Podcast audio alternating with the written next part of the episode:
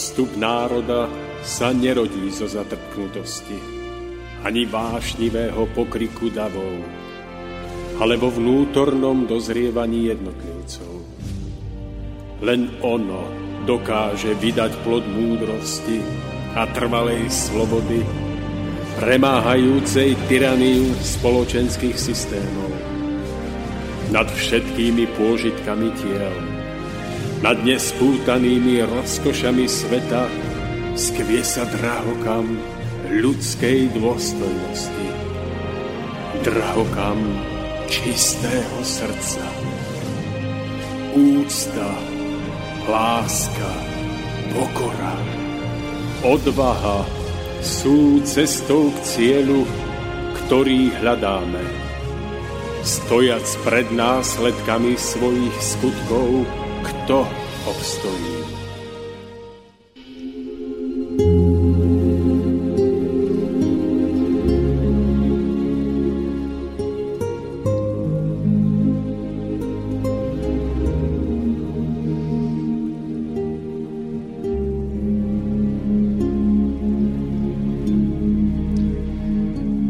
Milí priatelia, všetkých vás srdečne pozdravujem z relácie Cesta vzostupu. Dnes, prvého apríla, tu priamo zo štúdia Slobodný vysielač v Banskej Bystrici.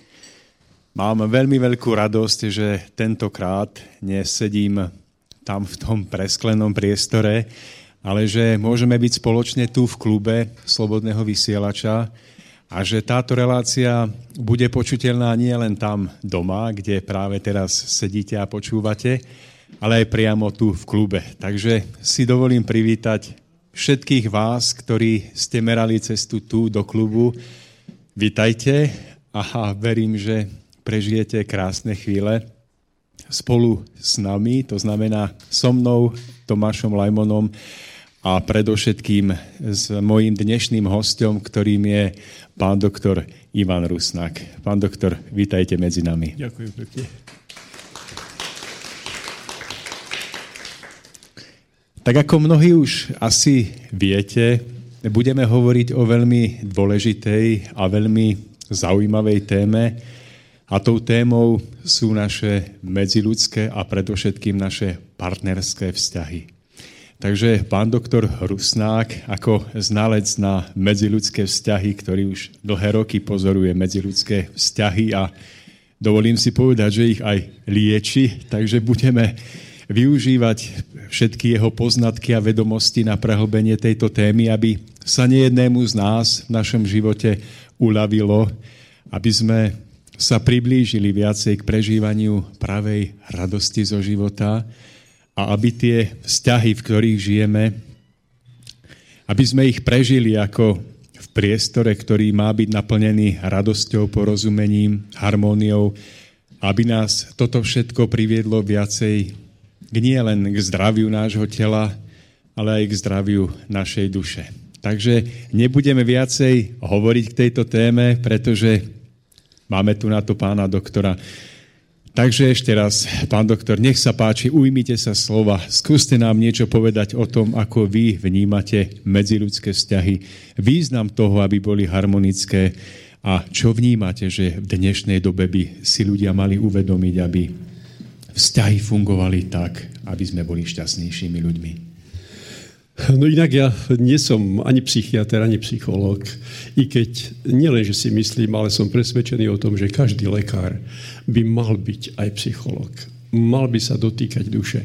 Aby to nebol len objekt, kde robíme vyšetrenia, odoberáme krv, pozeráme rentgen, sonografiu, ale musíme s ním naviazať kontakt a cezeň môžeme zistiť, v akých on žije vzťahoch. Ja som inak internista, ktorý žil celý svoj medicínsky život na internom oddelení v Liptovskom Mikuláši.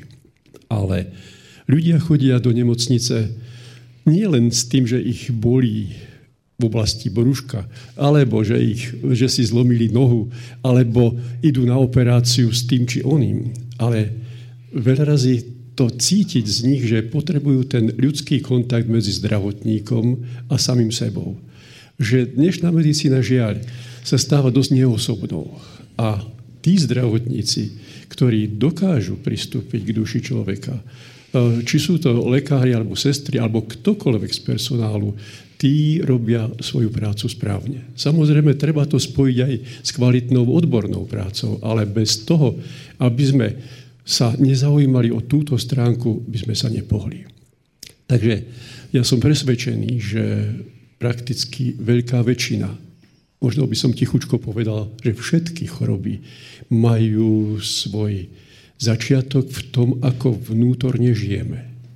A my ako bytosti ľudské vieme, že sme aj bytosti, ktoré žijú duševný život. Nie len fyzický život. A z toho vychádzajúc, v tých vzťahoch prežívame chvíle príjemné, ale i nepríjemné. Chvíle, kedy, ktoré sú plné radosti, ale sú i chvíle, ktoré nazývame trápením, zlosťou. Niekto žije možno i v závisti, niekto v nenávisti a to vždy má odraz na našom tele. A tie vzťahy sú na rôznych úrovniach. Najdôležitejší bod, kde sa dostávame do vzťahov, je naša rodina. To znamená mama, otec, deti, brat, sestra, svokra, svokor a tak ďalej. A podľa toho, ako vieme riešiť tie životné situácie, podľa toho sa to odráža na, odráža na našom tele. Ja to tak vravím vám, že my chodíme sem sa učiť na tento svet, aby sme zmaturovali z predmetu dobrý človek. A ktorýkoľvek vzťah s kýmkoľvek môžeme zvládnuť len správne alebo nie správne. Pán doktor, mňa by možno zaujímalo v úvode, ste spomínali, že človek sa nachádza v tých vzťahoch napríklad rodinných a že tam predovšetkým je potrebné zvládnuť všetky tie vzťahy. Je to náhoda, do akých podmienok sa človek rodí? Pretože mnoho ľudí sa nazdáva, že je to nespravodlivé, keď sa narodia do takej a onakej rodiny a práve v tej rodine nemajú tie ideálne východiskové podmienky preto, aby boli šťastní. Áno. Musíme pre tých, ktorí... Vidím, že tu sedí väčšina ľudí, ktorí majú základné poznania o nás, ľuďoch. Ale e, nedá sa to obísť, čo vravívame vždy na začiatku, že je nám jasné, že sme aj bytosti duchovno dušené, nielen telesné. Ja si myslím, že na tom sa rýchlo dohodneme. Áno. Uvedomme si, že akom bytostiam duchovno duševným nám bol daný jeden dar, cez ktorý sa učíme byť dobrý človek. Byť dobrým človekom. A potom, aký dar? Dar našej vôle. To je dar chcenia. Musíme stále niečo chcieť. To sa nedá vypnúť. Sme neustále pod tým nutkaním vôle pre niečo sa rozhodnúť. Vy, čo tu sedíte, ste sa rozhodli prísť sem, máte za následok nás dvoch za stolom. My sme odsúhlasili, budeme tu za stolom, máme za následok vás a mnoho tých, čo počúvajú v tejto chvíli rozhlasové vysielanie.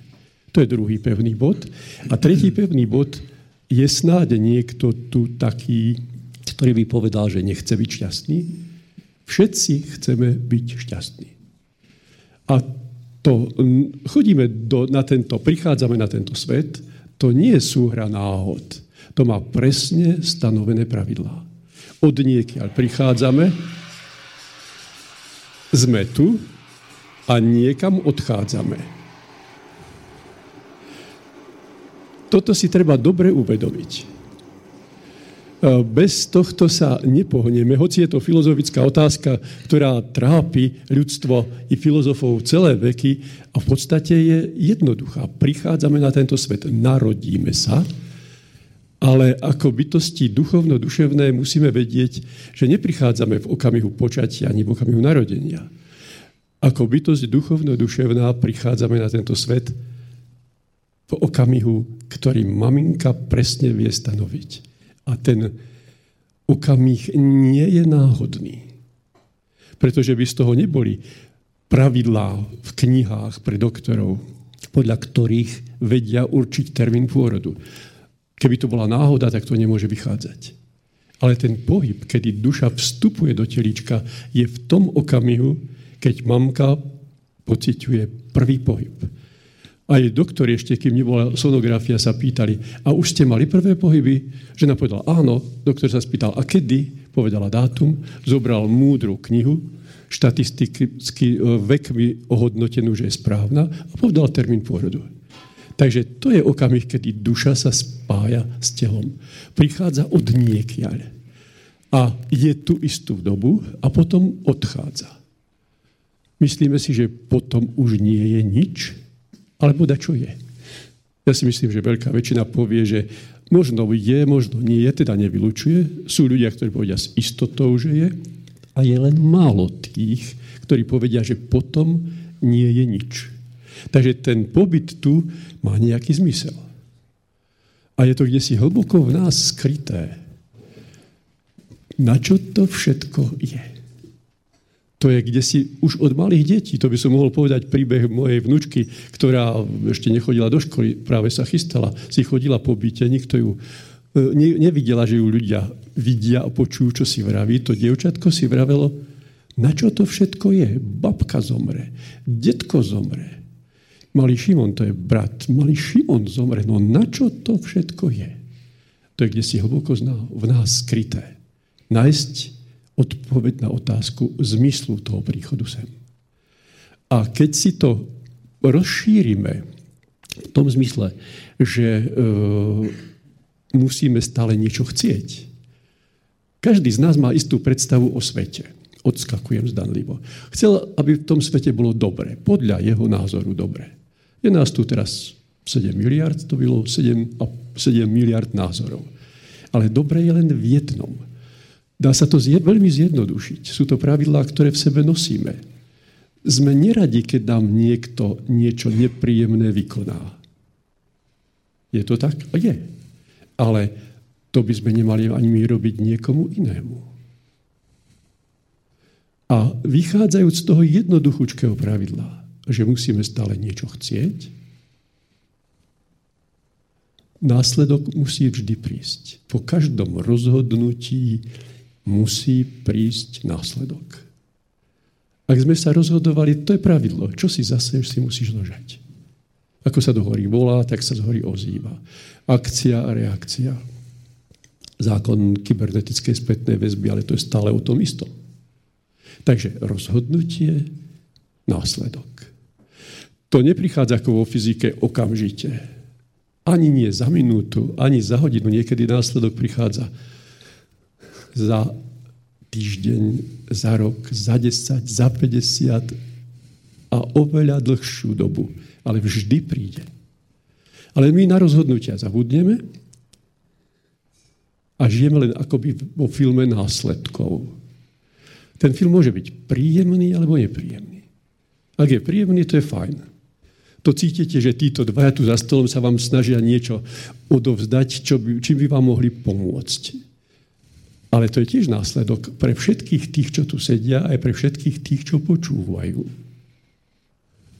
Ak sa vám to zdá dobrosrdečná snaha pomáhať, všetci tí, ktorí počúvajú, sú usvedčení z toho, že v minulosti činili svojim rozhodnutím niečo, v čom chceli iným v oblasti, ktorá bola im blízka, pomáhať. Tak je, je to jednoduché. Ja tu, ako vás vidím pred sebou, aj tí, čo ma počúvate, ja o vás neomylne viem, že všetci ste v minulosti museli niekomu niečo dobromyselne dávať, aby ste mu pomohli. Ďakujeme za tieto úvodné slova. Pán doktor, možno, že mnoho ľudí nás počúva a kladie si otázku. Prečo nie sme šťastní vo vzťahoch? Či už je to žena, ktorá hodnotí svoj vzťah k mužovi alebo muž k žene.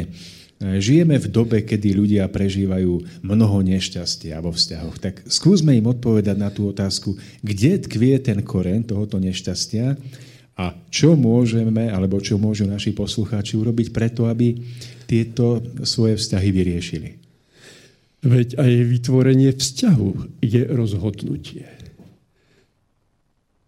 Keby sme hodnotili závažnosť našich rozhodnutí tu na tejto zemi, lebo žijeme aj v iných úrovniach, tu na tejto zemi zo všetkých rozhodnutí je najdôležitejšie rozhodnutie o vstupe do manželstva. Lebo z tohto jedného, jediného rozhodnutia prichádza množstvo následkov každý deň, prakticky celých dvadsaťštyri hodín. A že to nevieme, že to nie je v nás ešte tak uložené, aby to bolo správne. Dôkazom toho je, že v dnešnej dobe polovič na Slovensku polovička všetkých manželstiev sa rozvádza. Polovička detí sa rodí mimo manželstva. To musí mať nejaké korene. Prečo to len tak, raz z jednou, raz druhou si budem žiť, alebo raz s jedným, raz druhým? Nie, tým ľuďom to nevychádza. Nie im je spolu dobre. Nie je tam harmónia. Lezú si na nervy s prepáčením.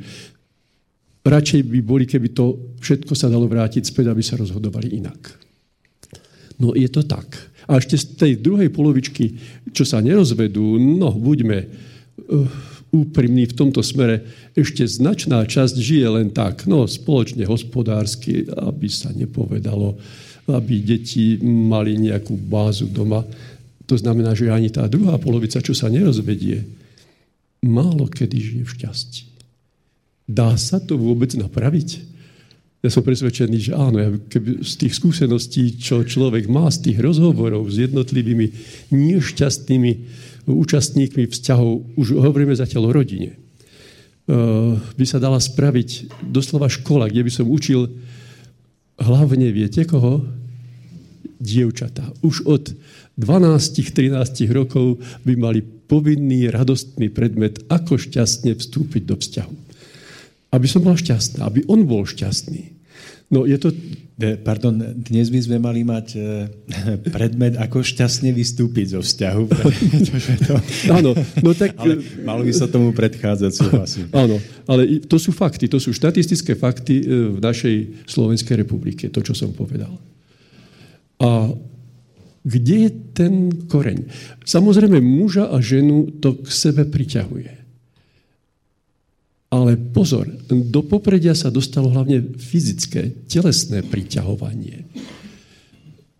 Ale pozor, musíme si uvedomiť, že my sme bytosti duchovno-duševné, ktoré sa narodili na tento svet biologickým systémom, ako všetky živé tvory, ktoré sa pohybujú na dvoch či na štyroch i na viacerých nôžkach. Ale my sme čosi viac ako tie zvieratká. My máme v sebe ducha, kdežto zvieratá ducha nemajú. Majú v sebe len dušu. A venujme sa aj tej druhej stránke. Áno, my vieme rozlíšiť, to je muž, to je žena. I keď v súčasnej dobe, na to môžeme tak kúštik potom odbočiť, už sa pomaly z dotazníkov stráca e, vyjadrenie e, pohlavie muž-žena. Už sa hovorí o tom, že by tam mal byť rod. A už ich je šesť. A to je, poviem, ešte málo, dalo by sa tam písať ešte viac rodov ako šesť. Určite osem až dvanásť. Poviem vám potom, ako znovu sa k tomu dostaneme. Takže muž a žena vieme, ako zvonku vyzerajú. Ale to je mm, telesne. Ale duchovne, duševne si toho málo všímame. Totiž my prichádzame z iných úrovní, duchovných úrovní, ako žiačikovia, ktorí nič nevedia, a tu sa máme naučiť všetko z predmetu dobrý človek. Tu v tých, práve v tých vzťahoch. Prvý e, systém vzťahov je v polepšovni v rodine. Ich prichádzame do polepšovní. Pretože nikto z nás, musím to otvorene povedať, lebo bez toho by sme spravodlivosť nevysvetlili, prichádzame opakovane. Nikto z nás tu nie je prvýkrát. Ak sme tu, to znamená, že sme, sme nezmaturovali. Či sme tu druhýkrát, alebo päťdesiaty piaty. To nás usmešťuje, že z toho nevieme zatiaľ sa vymotať. A čo sa týka toho rozdelenia duchovného žena-muž, žena má iné vlastnosti ako muž. Veď odídeme na druhú stranu, veď tam predsa pán duch a pani dušová nemajú dušičatá. Skúste si to predstaviť, to nejde. Na to sú len tieto pozemské, hrubohmotné telíčka, ktoré majú v sebe dar vytvoriť ďalšie telíčko, skafandrik, domček, autičko, matriošku, ako chcete si to predstavte, do ktorého vstúpi v istú chvíľu, ako sme povedali, ľudská duša. V ľudskej duši je ukrytý duch. To už som povedal minimálne tri matriošky. No takže prichádzame sem, ale ženská charakteristika duchovná je aká? Žena má iné vlastnosti ako pohlavie duchovné, ako muž. Totiž keď odchádzame z nášho domova, z duchovného, ideme sa učiť. Je to kdesi v nás skryté, ťahá nás to. Chceme aj my vedome pracovať na tom, aby tento svet bol krajší. A vytvárame tam istú duchovnú jednotu. A z tej jednoty, poďme, dvojskupinku, sa odtrhne aktívne mužská časť. A ide do tejto hrubej hmoty. Tá druhá časť, tá jemnejšia, nie tak aktívna, napojená na spojenie z vyšších úrovní, a takú schopnosť príjmať z tých vyšších úrovní informácie, čo my muži nemáme. To je prvé rozhodnutie. Musíme stále niečo chcieť. A toto prvé rozhodnutie je buď budem ženský duch, alebo mužský duch. Mužský ide dopredu aktívne a ženský ho potom jemne, majúc napojenie na centrum dobra, na vyššie úrovne, ktoré, z ktorých nás učia, ho usmerňuje. Si predstavte ako lietadielko. Muž je trup a žena krídla. Len jemným pohnutím klapky sa smer úplne zmení. Veď to viete, na Slovensku aj inde sa hovorí, muž je hlavou rodiny a kto ho usmerňuje? No krk žena. Žena má ten nádherný dar jemným, jemným citom vycítiť, kade je to správne. Čo robiť? A muž to má rešpektovať a ísť dopredu. Takže prichádzame, sme rozdelení duchovne na mužské, duš, mužské, mužské duše a ženské duše a narodíme sa do týchto telíčok. Tá aktivita sa prejavuje v genetike iks ypsilon. Teda máme také telíčka, ktoré sú mužského typu na vzhľad. Nebudeme hovoriť o detailoch, čo všetko vidieť. To si vieme predstaviť. A ženské telíčka, tie jemnejšie, majú inú genetiku. Majú iks iks a vyzerajú úplne inak. Ale je to dané, viete čím? Tvorbou hormónov. Všetko duchovno-duševné, čo v nás sa deje, sa prejavuje v tele cez hormonálne systémy. Ak sa niekto nazlostí, to je citový stav človeka, ktorý je v pozemskom tele, v tom okamihu sa z nadobličky vyleje adrenalín. A už nám doktor namerá vysoký krvný tlak, rozbúcha sa nám srdce, rozšíra sa zreničky, stúpne krvný cukor, dokonca biele krvinky začínajú stúpať.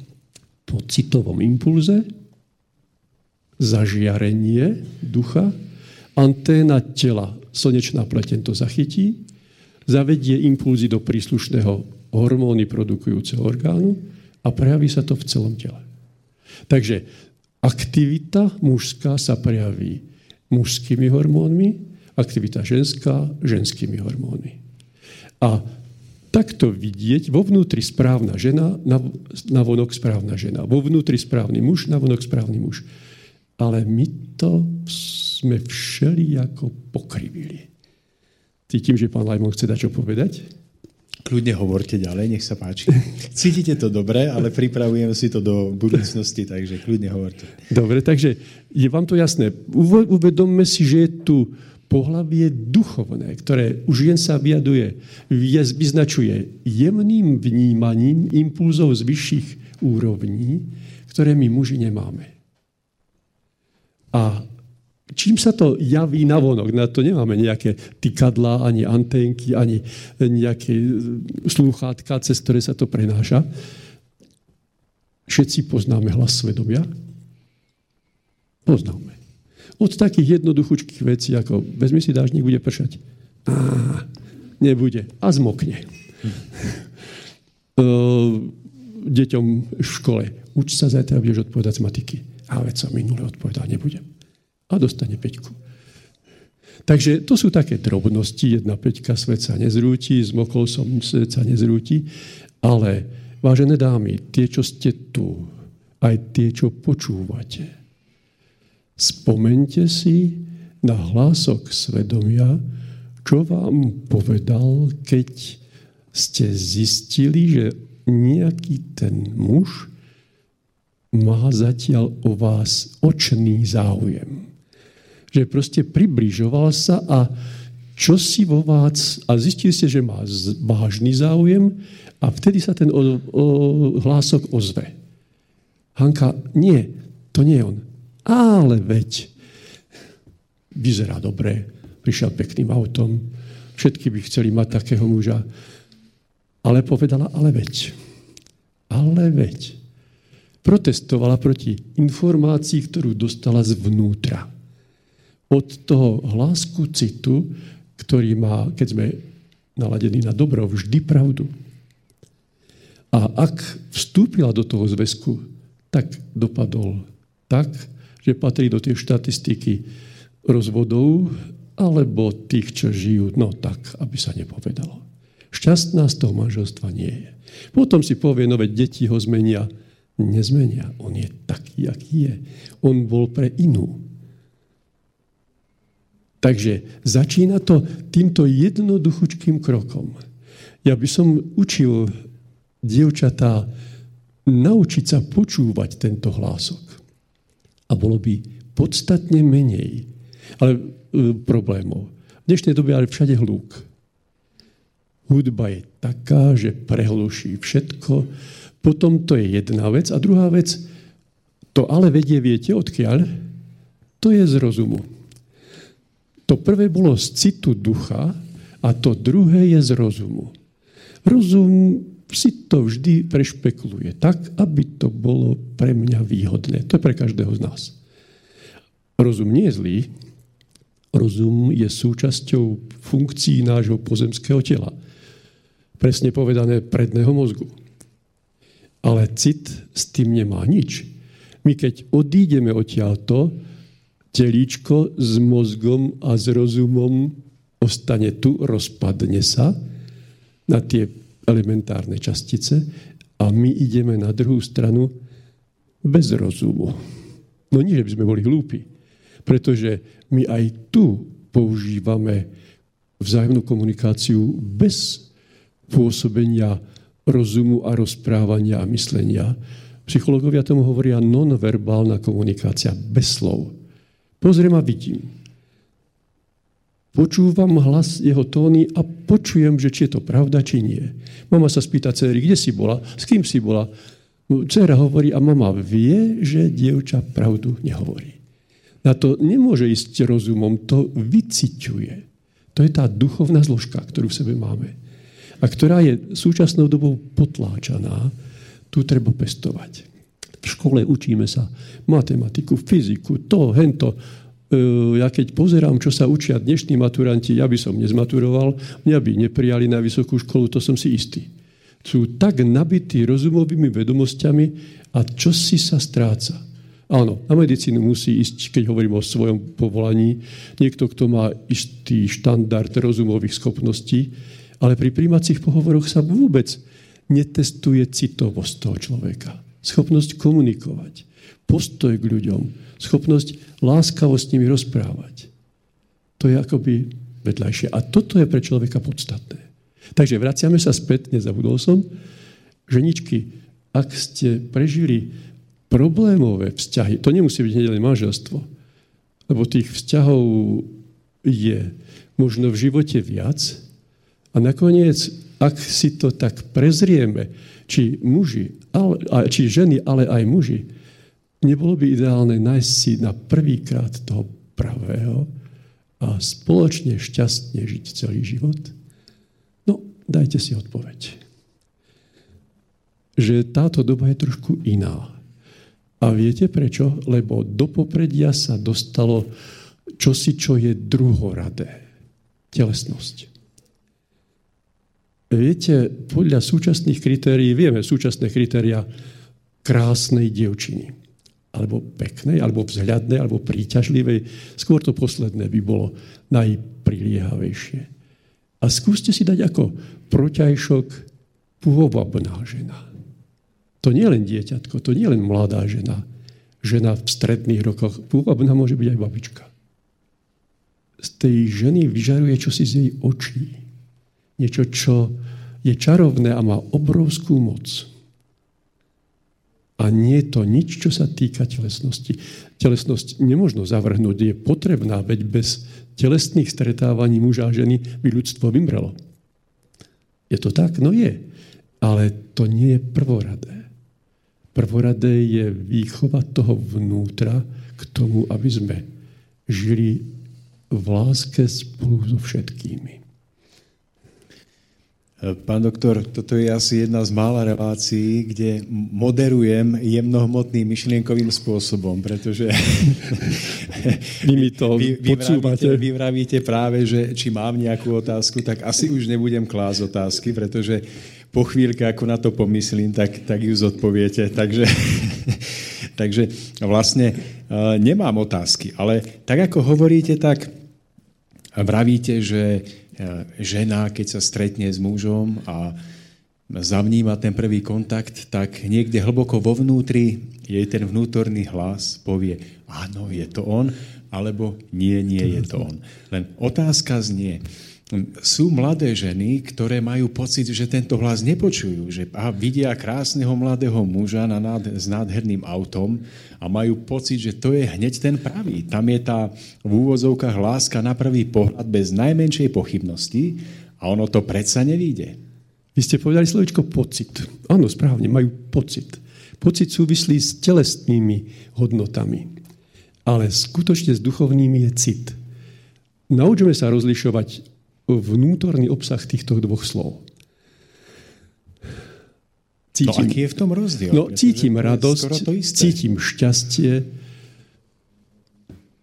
cítim lásku, ale pociťujem hlad, pociťujem smäd, pociťujem únavu, pociťujem pudovosť telíčka. Totiž telo sa hlási pocitmi, ktoré sú pudové, lebo je potrebné pod slovom pudový si nevnímajme nič nepekného, nesprávneho. To je tak, teličko musí sa pudovo správať, lebo keby sme nemali pud hladu, tak zahynieme. Teličko odumrie. Keby sme nemali pocit z pudu smedu, no tak nebudeme nič piť a takisto vydržíme nejakých tých pár dní a zahynieme.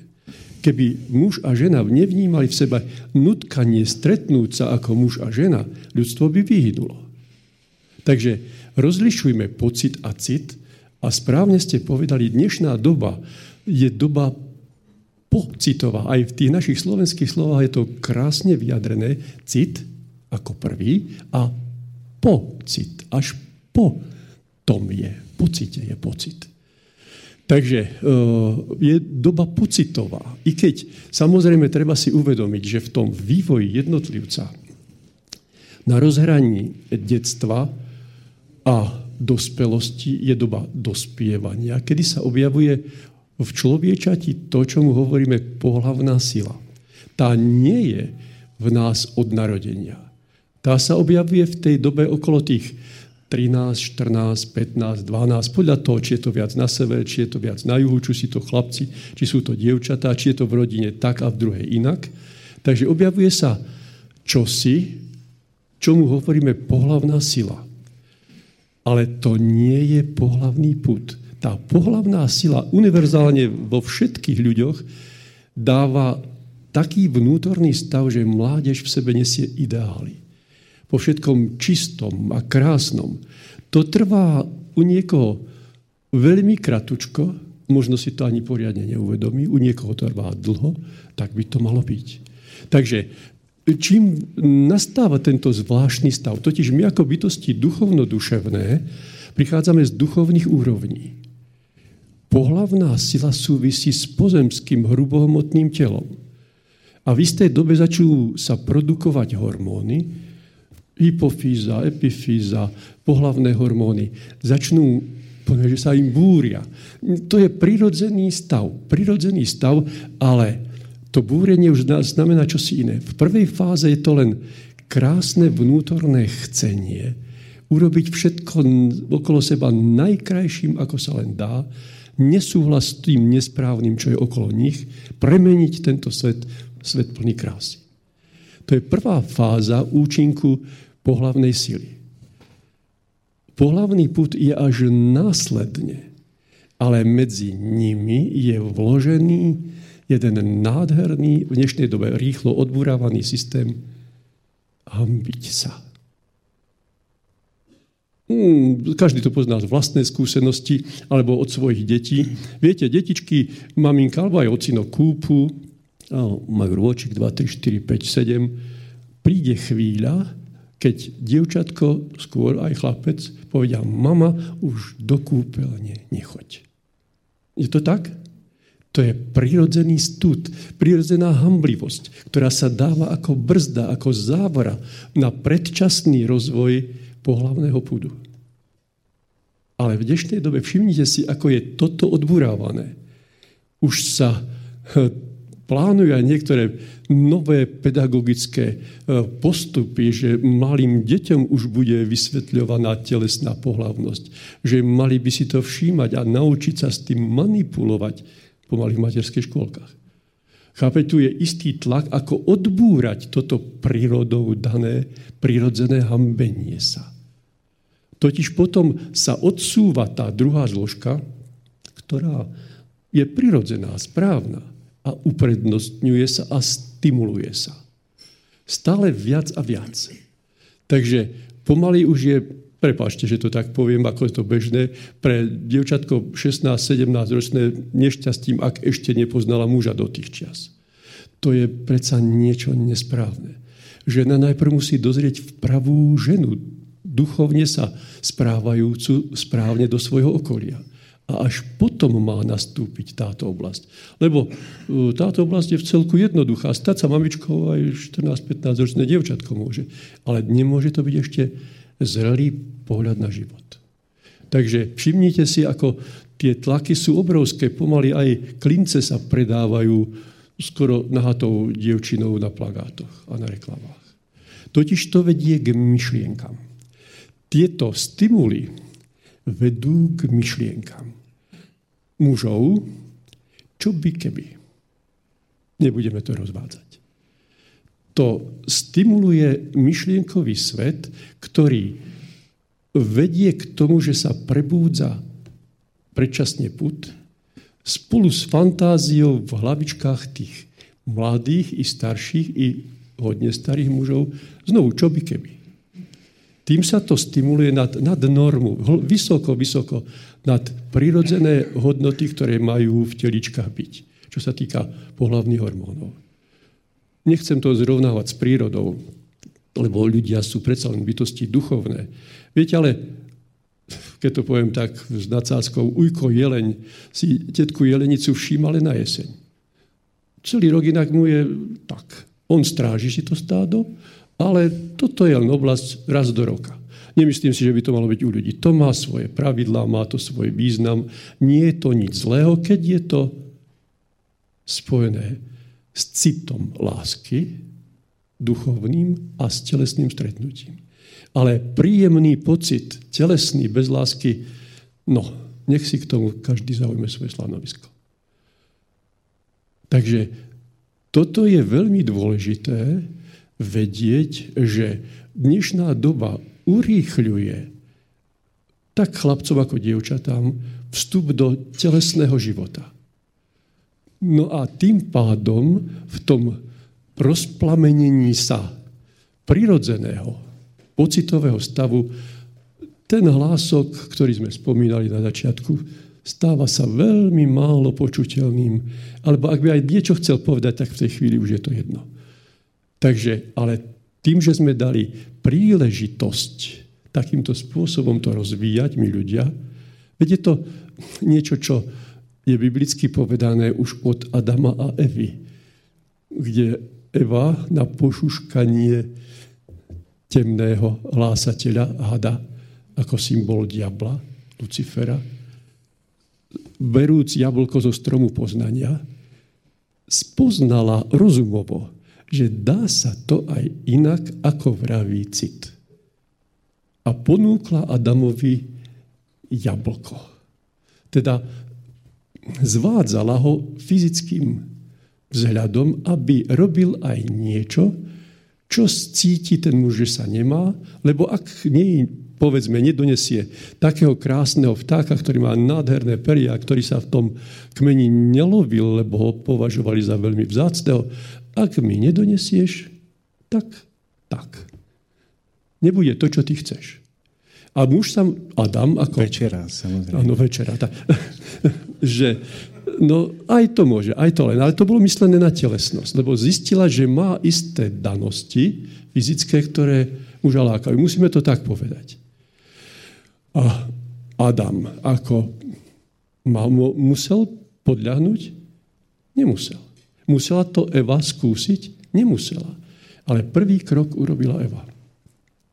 Ale Adam... Teda muži veľmi rýchlo tomu podľahli, lebo ich to lákalo. Aby žena mohli splniť to, čo od nich chcú, tak museli začať nie len robiť to, čo sa nemá, ale aj kradnúť, aj klamať. To ide ruka v ruke. Počase možno i zabíjať, aby naplnili to, čo sa spustilo takýmto jednoduchúčkým systémom a dosiahlo to obrovské rozmery. Ako to vrátiť späť? Keď muži to podporujú, im to robí pozemsky dobre. Že nám to robí tiež dobre. Lákať a získavať. Ale kým to neprerušíme, nepohneme sa ako ľudstvo. A k tomu musí začať žena. Ak to začala, tak musí to teraz prvá začať vrácať späť. Viete, muž vníma ženu ako jemnejšiu, že fyzicky slabšiu, že ju treba až na tie také, ktoré dvíhajú sto kilogramov väčšinky, pomaly nosia boxerské rukavice, no to sú ženy a nehádam nie. Takže nechcem sa nikoho dotknúť, ale je to pomýlený smer. Takže v tomto smere treba urobiť poriadok, musia začať ženy.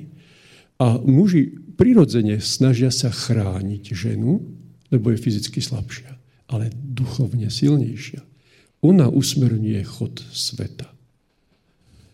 A nech je to akokoľvek, nech sú muži akýchkoľvek typov, skúste si predstaviť ženu, s ktorou by ste spojili pojem dôstojná žena. To sa netýka len kláštorov, Matka predstavená. Každá žena má v sebe dar, schopnosť byť dôstojná. Neviem prečo, ja keď toto poviem, vždy ma napadne väčšina tých ľudí v mojom veku a možno ešte desať, dvadsať, tridsať rokov mladších pozná babičku od Boženy Nemcovej. To mne utkvelo ako dôstojná stará žena. To je bez rozdielu veku. A keď je žena dôstojná, takže e, muž si takúto ženu váži a dáva mu to čosi, čo sa nedá nikde kúpiť. On zvyšuje tým sebahodnotenie, sebaúctu. Muž, ktorý smie mať vedľa seba dôstojnú ženu, sám seba si váži a ctí. To je čosi, čo sa nedá nikde zohnať. Za žiadne zlato, striebro ani drahé kamene. To sa dá len takýmto jednoduchým spôsobom. Takže skúste si v sebe vytvoriť predstavu o dôstojnej žene. Ja to vravím tak, ako vy ženy vládnete týmto svetom. Dobre, vidíte, že muž z druhej strany ulice má o váš záujem. Vy nepoviete nič. Nekričíte naň. Vy sa chvíľkočku naň pozriete a poslali ste mu jasný odkaz. Nemáš šancu, ani keby si sa na kolomáš rozlial. A nepovedali ste nič. On to vníma cez tú ulicu a povie si, hm, nemá to význam. Je to tak? No je, veď vy viete, že dokážete ovládať mužský svet v tej prvej fáze vytvárania vzťahu.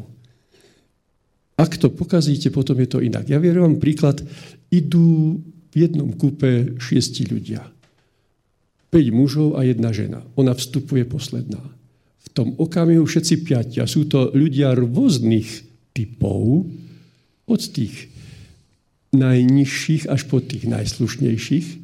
Všetci v tom okamihu zbystria zrak. Vnímajú očami, počúvajú ušami a podľa toho, ako žena vstúpi, ako sa pozdraví, ako je oblečená, ako si sadá, ju majú okamžite prehliadnutú.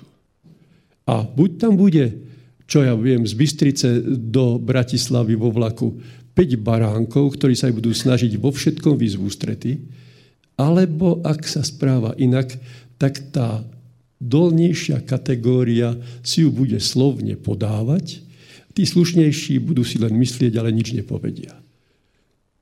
Takže máte obrovský vplyv na svoj mikrosvet i na makrosvet.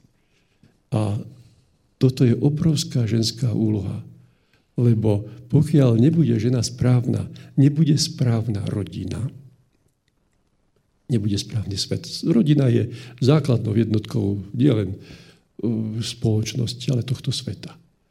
Lebo tam sa vzájomne učíme. Tam chodíme a tam sa učíme, v čom máme postúpiť ako prvé kroky v našom živote. Pán doktor, ďakujeme za vaše slová. Máme za sebou už relatívne dosť dlhý čas naš, našej relácie, takže ak dovolíte, dáme si prestávku. A ja skôr, ako ukončím túto časť, pripomínam našim poslucháčom, že nám môžu, tak ako vždy, opäť telefonovať na kontakt nula štyri osem tri osem jeden nula jeden nula jeden alebo nám môžu písať na mail studio zavináč slobodný vysielač bodka es ká s tým, že tu máme v štúdiu pripravený mikrofón a o nejakých dvadsať tridsať minút budete môcť vy z klubu položiť pánovi doktorovi nejakú otázku. A vy, naši poslucháči doma, nám môžete písať maily alebo volať. Takže ja mám po prestávke pripravenú ešte jednu otázku a potom tomu necháme zase voľný priebeh. Takže zatiaľ vám všetkým ďakujem.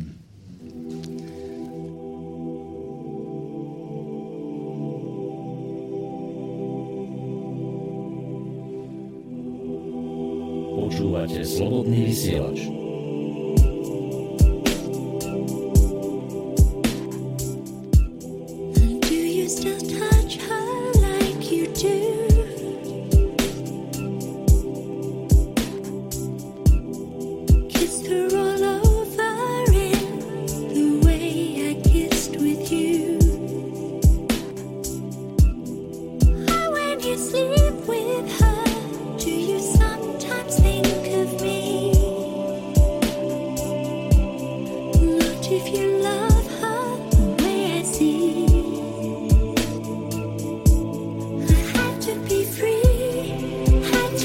Free, it's all that I wanted.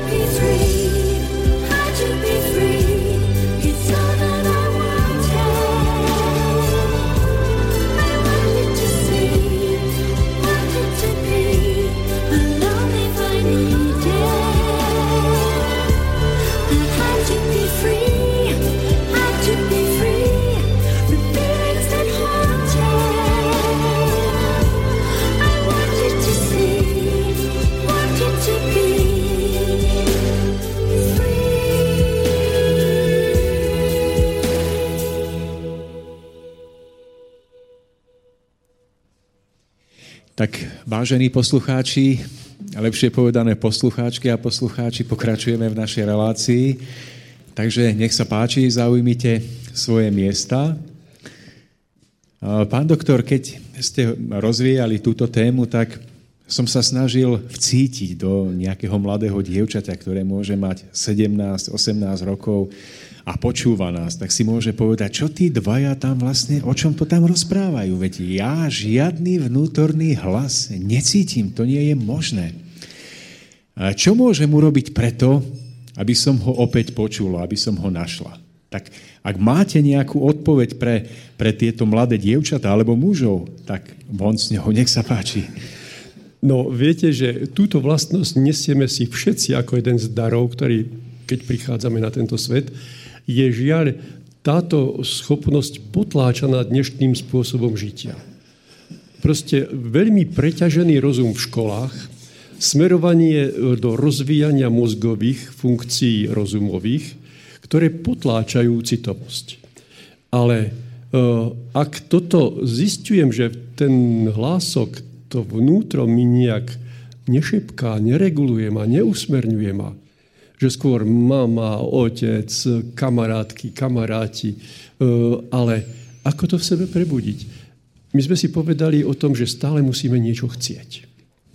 A že za každé chcenie prichádza následok. A čo nám bráni, keď toto zistím a chcela by som to, chcel by som to, začať uvažovať vo vnútri týmto spôsobom. Ja by som sa to chcela znovu naučiť, znovu to v sebe obnoviť. To sa nedá naučiť z kníh. Obnoviť to. A duchovné si treba uvedomiť, má jednu základnú vlastnosť. To, čo chcem, k sebe priťahujem. Duchovné nikdy netlačí, ale magneticky priťahuje.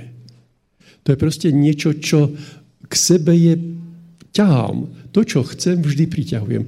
A kedy sú také výhodné, vhodné, správne chvíle v tomto smere, aj tí rozumári dneška, aj tí ľudia, ktorí ten cit ako si majú potlačený, hoci v mladých dievčatách nepochybne je cit lásky.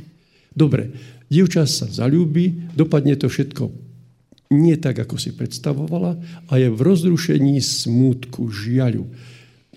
Ale práve citové pohnutia, či už radostné, alebo plné bôľu, sú veľmi dobrou chvíľou, kedy môžem práve ako bytosť duchovná sa citovo otvoriť.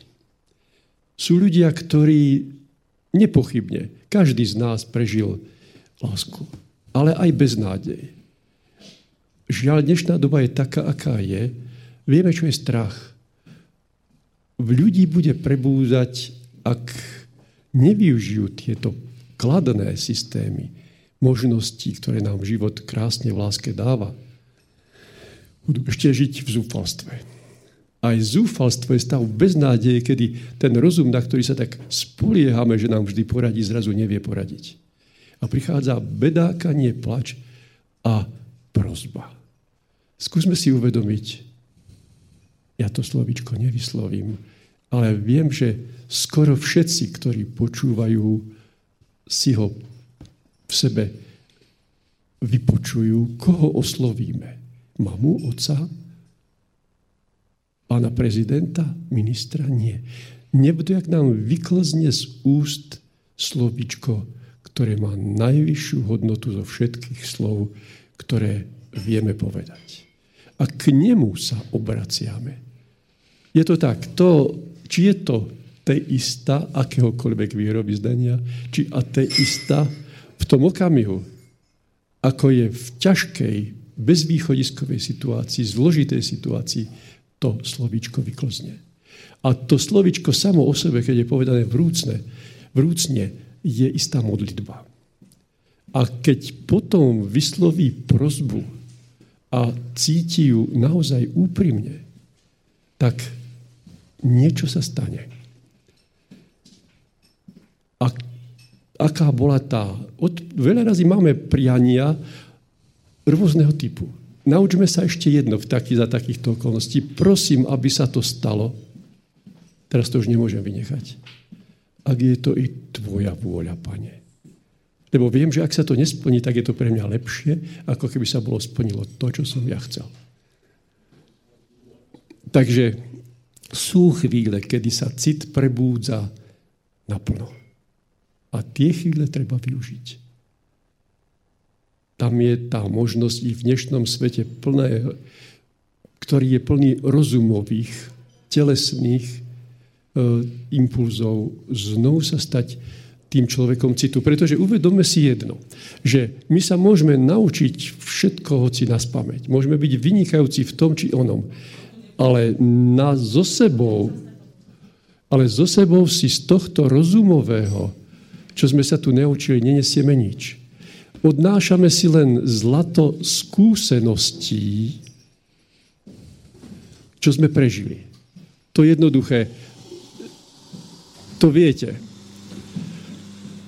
že veľa razy prežijete situáciu a poviete si, keby sa to dalo vrátiť späť, tak toto už nikdy neurobím.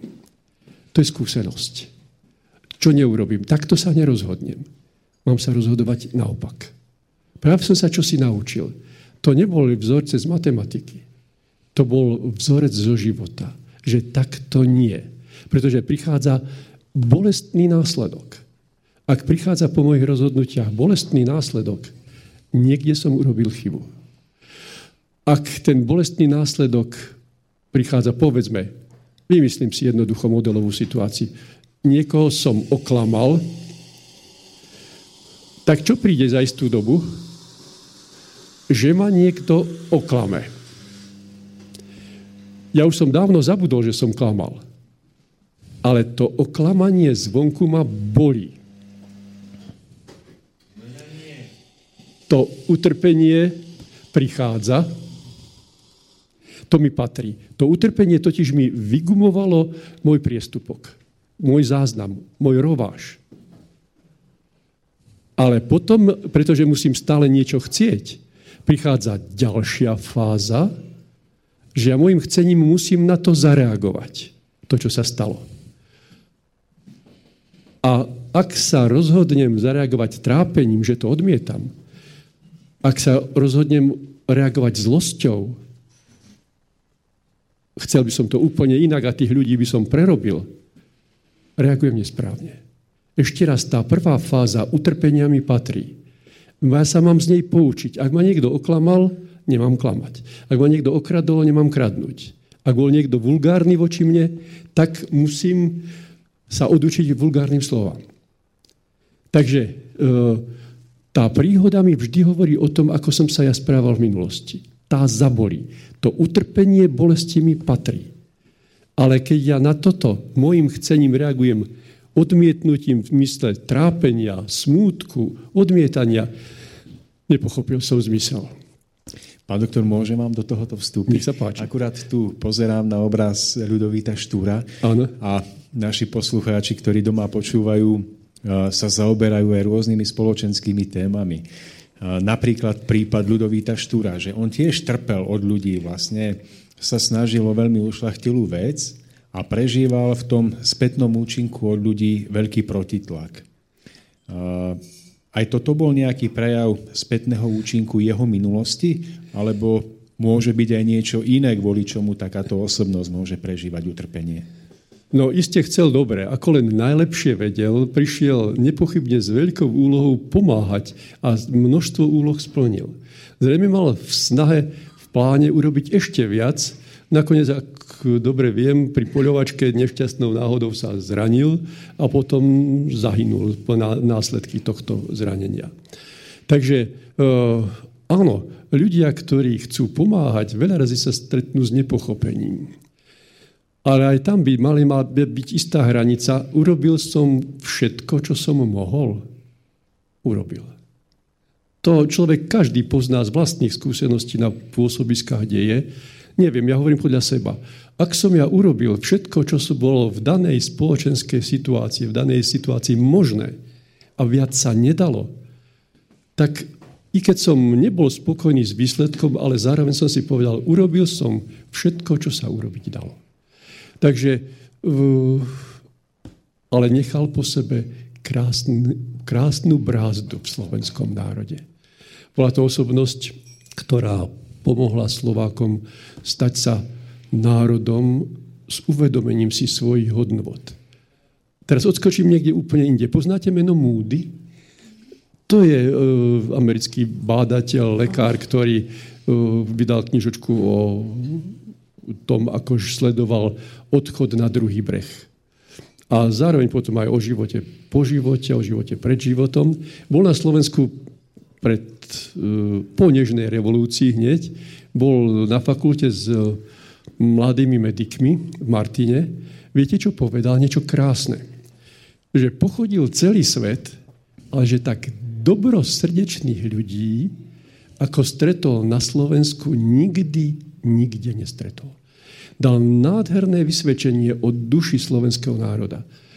My sme už tej pravej slovenskej citovosti, to je dobrosrdečnosť, veľa stratili. A predsa tomuto svetobežníkovi to udrelo do očí a zistil, že Slováci sú národ dobrosrdečný. To si zachovajme. I keď sú tu mnohé iné možnosti, ale tá pravá slovenská, jednoduchá, prostá, pl- citu plná duša nech je vzorom pre tento svet. Veď sme národy slovanské, sme Slováci, to má svoju obrovskú symboliku. A Ľudovít Štúr, keď ho spomenul pán Lajmon, budoval práve krásnu slovenčinu. Ja si myslím, že slovenský jazyk je svojou podstatou aj obsahovo, aj zvukovo krásny jazyk. Chráňme si ho.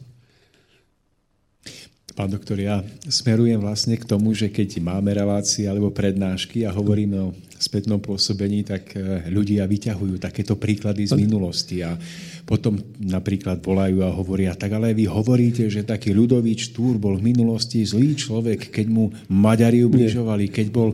A teraz po, po tomto... Potom to niekedy prechádzaš do toho stavu, že tí ľudia prejdú k tomu obrazu alebo k životu samotného Ježiša, Syna Božieho a vnímajú, že aj on trpel a prežíval bolesť so svojimi učeníkmi a potom si kladú otázku. Tak, ak je to tak, že človek vždy prežíva následky svojich rozhodnutí, bolo to tak, že aj samotný Ježiš urobil v minulosti nejaké chyby, keď trpel, alebo je v tom utrpení ešte niečo ako otváranie nového kruhu karmického pôsobenia, kedy niekto môže trpieť bez toho, aby sa v minulosti previnil, iba kvôli tomu, že zo slobodného rozhodnutia niekoho iného mu je ublížené. A toto je otázka, na ktorej mnoho ľudí stroskotáva v úvahách o spätných účinkoch. Tak ak môžete, tak vás poprosím, skúsme sa k tomuto chvíľočku vyjadriť. No, ja, takto môj názor a myslím si, že v tomto je správny. Keď ste spomenuli meno Ježiš, meno Syna Božieho, on nikdy nemal karmu. Karma začínala na ňom. Teda viete, že karma vždy začína. Keď si vezmeme biblicky...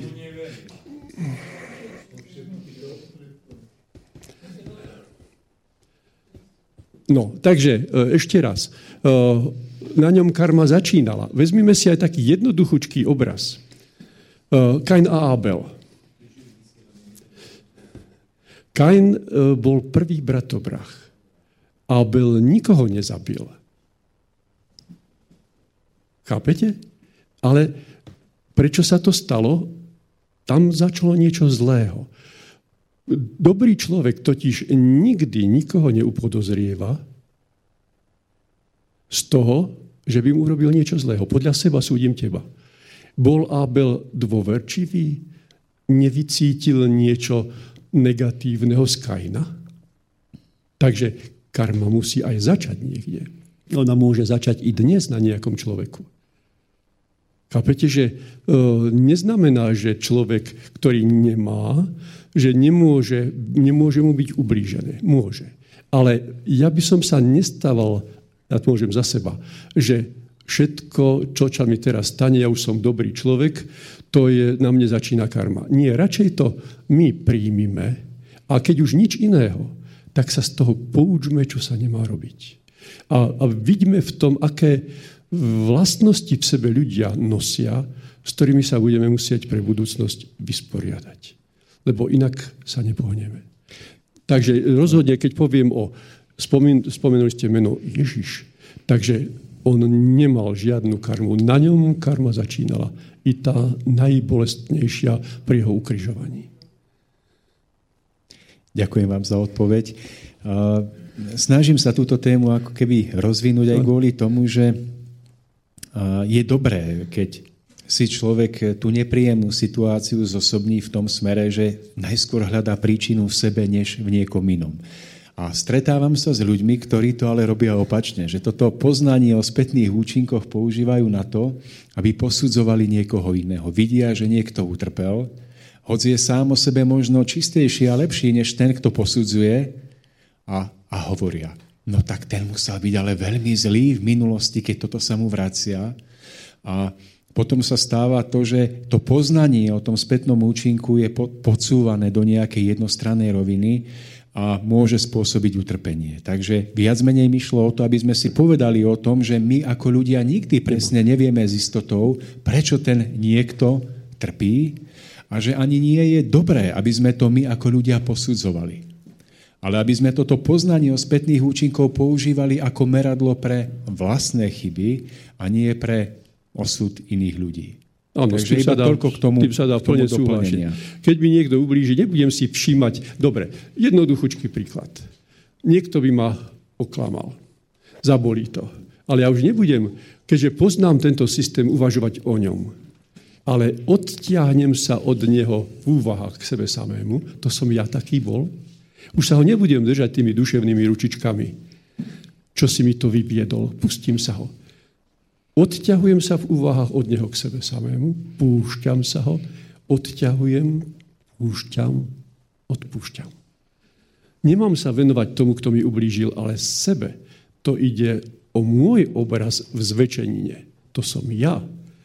Ja mu dokonca rozumiem, lebo ja som to dokázal spraviť, tak chápem i jeho. Toto je odpustenie. Nie je formálne. Ľudia, odpúšťajte si.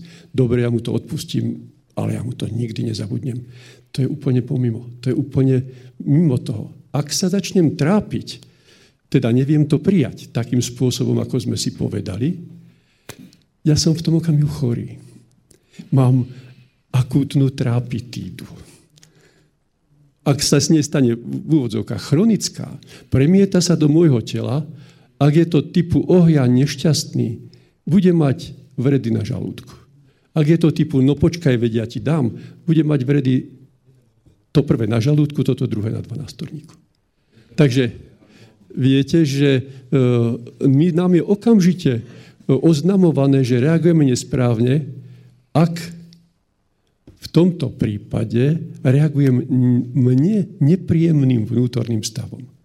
Ja to sa mám naučiť v pokore prijať, lebo mi to patrí, poučiť sa z toho.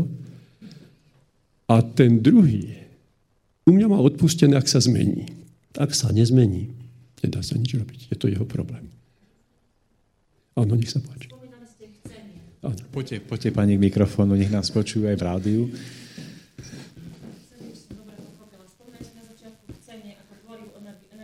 Momentíček, ešte chvíľku pani, aby nám fungovala technika aj priamo do vysielania. A pán technik na tom pracuje, takže to bude dobré.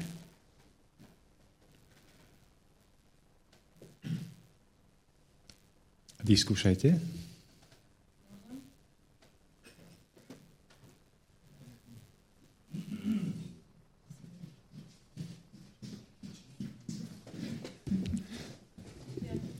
Robím držiak. Pán doktor, na začiatku ste spomínali chcenie. Môžem chápať chcenie ako tvorivú energiu. To znamená, cez svoje osobné chcenie vlastne som tvorivá bytosť. A môžem sa vrátiť k tomu Ježišovi Kristovi. A čo ak jeho chcenie bolo vlastne tým impulzom, ktorý volal jeho smrť? To znamená, on tak veľmi chcel presvedčiť ľudí, že videl v tom jediné, ako obetovať sám seba, aby váha tých myšlienok proste, aby dal váhy svojim myšlienkám, pretože on vlastne tvrdil, som Boží syn. Pilát sa ho spýtal. Hej? Vlastne od toho záviselo, či umrie, alebo nie. A on mal tak silné chcenie presvedčiť ľudí, že vlastne si tú smrť ako keby privolal, vybral. A máte aj otázku nejakú? No, že či to no to je v podstate otázka, či to by nemohlo byť aj tak. Nie, on tým, že on nemal silu dať od seba preč tých, čo ho zviazali, doviedli. Ale tým, že sa rozhodol, áno, v tom je, máte pravdu, on sa rozhodol neustúpiť, dali mu možnosti. On ich neprijal, pretože priniesol ľuďom učenie o pravde a láske. A keby bol ustúpil, v tom prípade by jeho misia bola šla úplne pomimo. Takže on to chcel. On dokonca mohol predpokladať, že sa to stane, že toto príde a že on neustúpi. On svojou smrťou na kríži z vlastného rozhodnutia prijal tento trest, aby v ľuďoch ostalo jeho učenie. Keby to bol odvolal, na to by sa bolo rýchlo zabudlo. To učenie žije doteraz. To žije dvetisíc rokov a nestráca sa. Ale vravel aj jednu dôležitú vec. Ja vám ešte nemôžem povedať všetko, ale príde ďalší. Duch pravdy, utešiteľ, radca, ktorý vás uvedie do celej pravdy. A teraz je táto doba. Takže áno, my sa môžeme rozhodnúť. A že on predsa vedel, že jeho nezničia, zničia len jeho telo. Ale ostane jeho odkaz a on ako bytosť nie duchovná, ako bytosť božská, sa vrátil späť k otcovi. Jemu neublížili v tej jeho prapodstate. Zničili len jeho telo. Zavraždili ho. On obetoval toto, aby podľa jeho učenia sa ľudia mohli zachrániť. Neodniesol žiadne hriechy so sebou. My si musíme každý hriech odčiniť sami. Ale ukázal nám cestu k odpusteniu hriechov. To je môj názor. A práve ste chcenie, to je každýho máme ako dar vôle. Každý. A on toto neporušil a svoju misiu skončil takým účinkom, že každý o ňom vie i dnes. Ak chce. Pán doktor, mám jednu otázočku. Teraz nás počúvajú ženy a možno mnohé z nich sa nachádzajú, alebo muži, vo vzťahu, kde neprežívajú to vedomie, že by žili v nádhernom harmonickom vzťahu. Kladú si možno otázku zotrvať alebo odísť. Otázka byť či nebyť. Ako to vidíte vy? Je možné použiť nejakú všeobecnú radu, podľa ktorej by sa ľudia mohli rozhodnúť? Je dobré zotrvávať v partnerstve e, s, tým, s tým vedomím toho kresťanského, katolického učenia až do smrti, nech sa robí čokoľvek? Alebo existujú aj nejaké výnimky, kedy by žena alebo muž mali odísť zo vzťahu? Ako to vidíte? No, môžeme to pozrieť asi z takéhoto hľadiska. Dostávame sa k tej medicíne minimálne, ale nevadí. Toto je medicína pravdy pre ducha, čo si hovoríme. To je potrava ducha, aspoň sa snažím o to. Vezmime si desatoro prikázaní, alebo lepšie povedané doporučení, alebo dobrých rád. To nie sú zákony. Zákon je, čo si zaseješ, si musíš zožať. Ale E, nemáš kradnúť, je dobrá rada. Keď chceš kradnúť, môžeš. Ale svojim rozhodnutím vstúpiš do zákona a budeš okradnutý. Takže viete, že ideme k jednému z tých doporučení. Nemáš narušiť manželstvo. Ale kedy ide o pravé manželstvo? Tých je žiaľ veľmi málo. Pravých manželstiev je veľmi málo. Totiž tie bytosti, tie dve duše sú doslova vybraté na druhej strane, či sa k sebe hodia, či nie. Totiž ide o duchovné doplňanie sa, nejde na prvom mieste o fyzický vzťah. Viete, možno poznáte takú tú východnú monádu, také esíčko v kruhu. Tmavá plôžka, svetlá plôžka v ňom, o, guľvočky e, opačného, o, opačnej farby. Takže my ale takí dokonalí nie sme. My sme takí zubatí.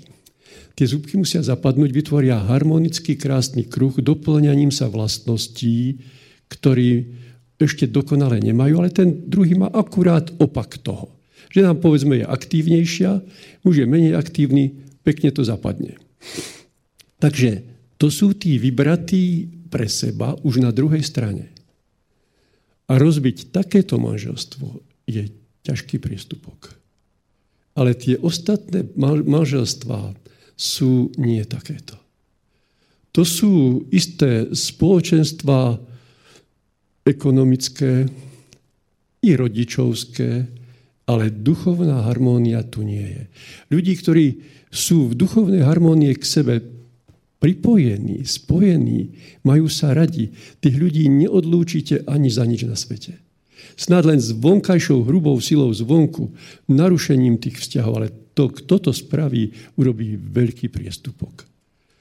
Takže, viete, pokiaľ niekoho len napadne, že by mal z tej dvojice odísť, takže tam čosi v harmónii nie je v poriadku. Čo sa týka, no iste, že e, neznamená, že jedna nezhoda znamená rozchod. Tam musí tá žena opakovane zistiť, e, že povedzme, dá sa na toho manžela spoľahnúť. Keď som sa rozprával s mnohými ženami, vraveli mi, že čo si vážia najviac na mužoch. Nie v tej prvej chvíli zoznámenia. Potom, že sa môžem na ňoho vo všetkom spoľahnúť. Teda, ak je to človek, ktorý má v sebe vlastnosti spoľahlivého životného partnera, ktorý si presne plní to, čo muž plniť má v tom hrubej hmote. Žena má byť, nech pracuje kdekoľvek, kráľovnou domácnosti. To má byť jej kráľovstvo, v ktorom vládne a muž to má rešpektovať. Muž má zariadiť tú domácnosť hmotne. V dnešnej dobe žena bola emancipovaná, len žiaľ, žiaľ. Žena musí si odrobiť svoju robotu v robote, potom si musí odrobiť svoju robotu v domácnosti, má na starosti výchovu detí. My sme ženu veľmi preťažili a toto nie je správny emancipačný e, systém. Viete, tá práca v domácnosti a výchova detí má takú istú hodnotu ako ktorákoľvek iná. Keby som bol... No, poviem kráľom, tak by som ženám, ktoré majú deti, zakázal chodiť do práce, kým to dieťa nejde do školy. Chápete, že to dieťa potrebuje tú harmóniu v domácnosti vidieť.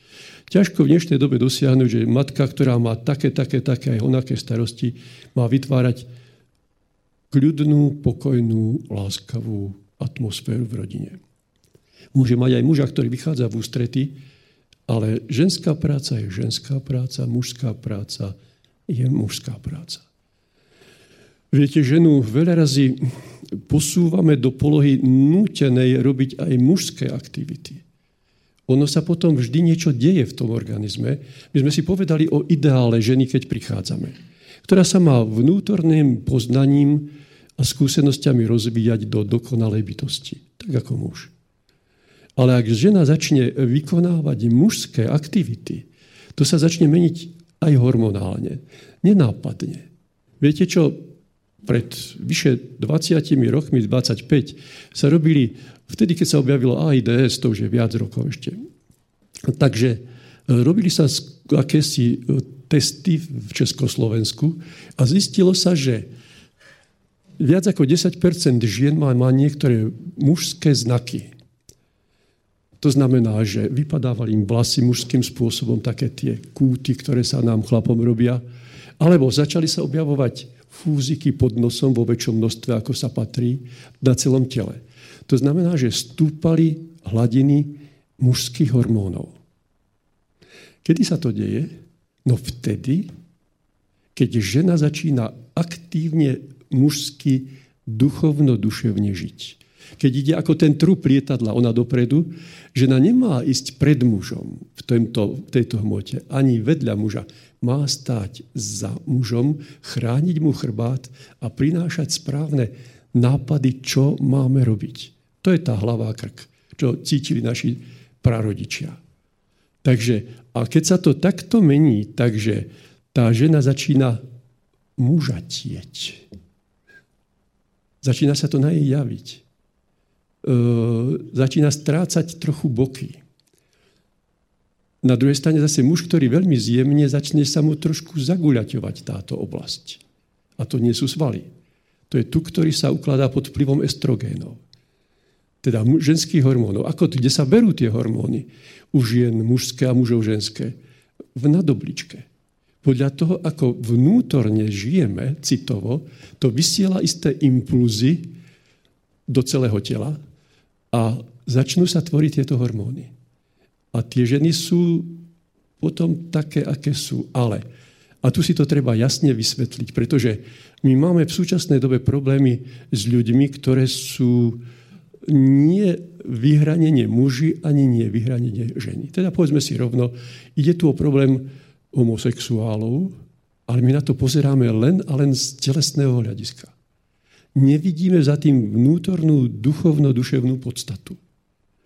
To je veľmi dôležité. O tom sa nehovorí, lebo sa o tom v podstate nevie.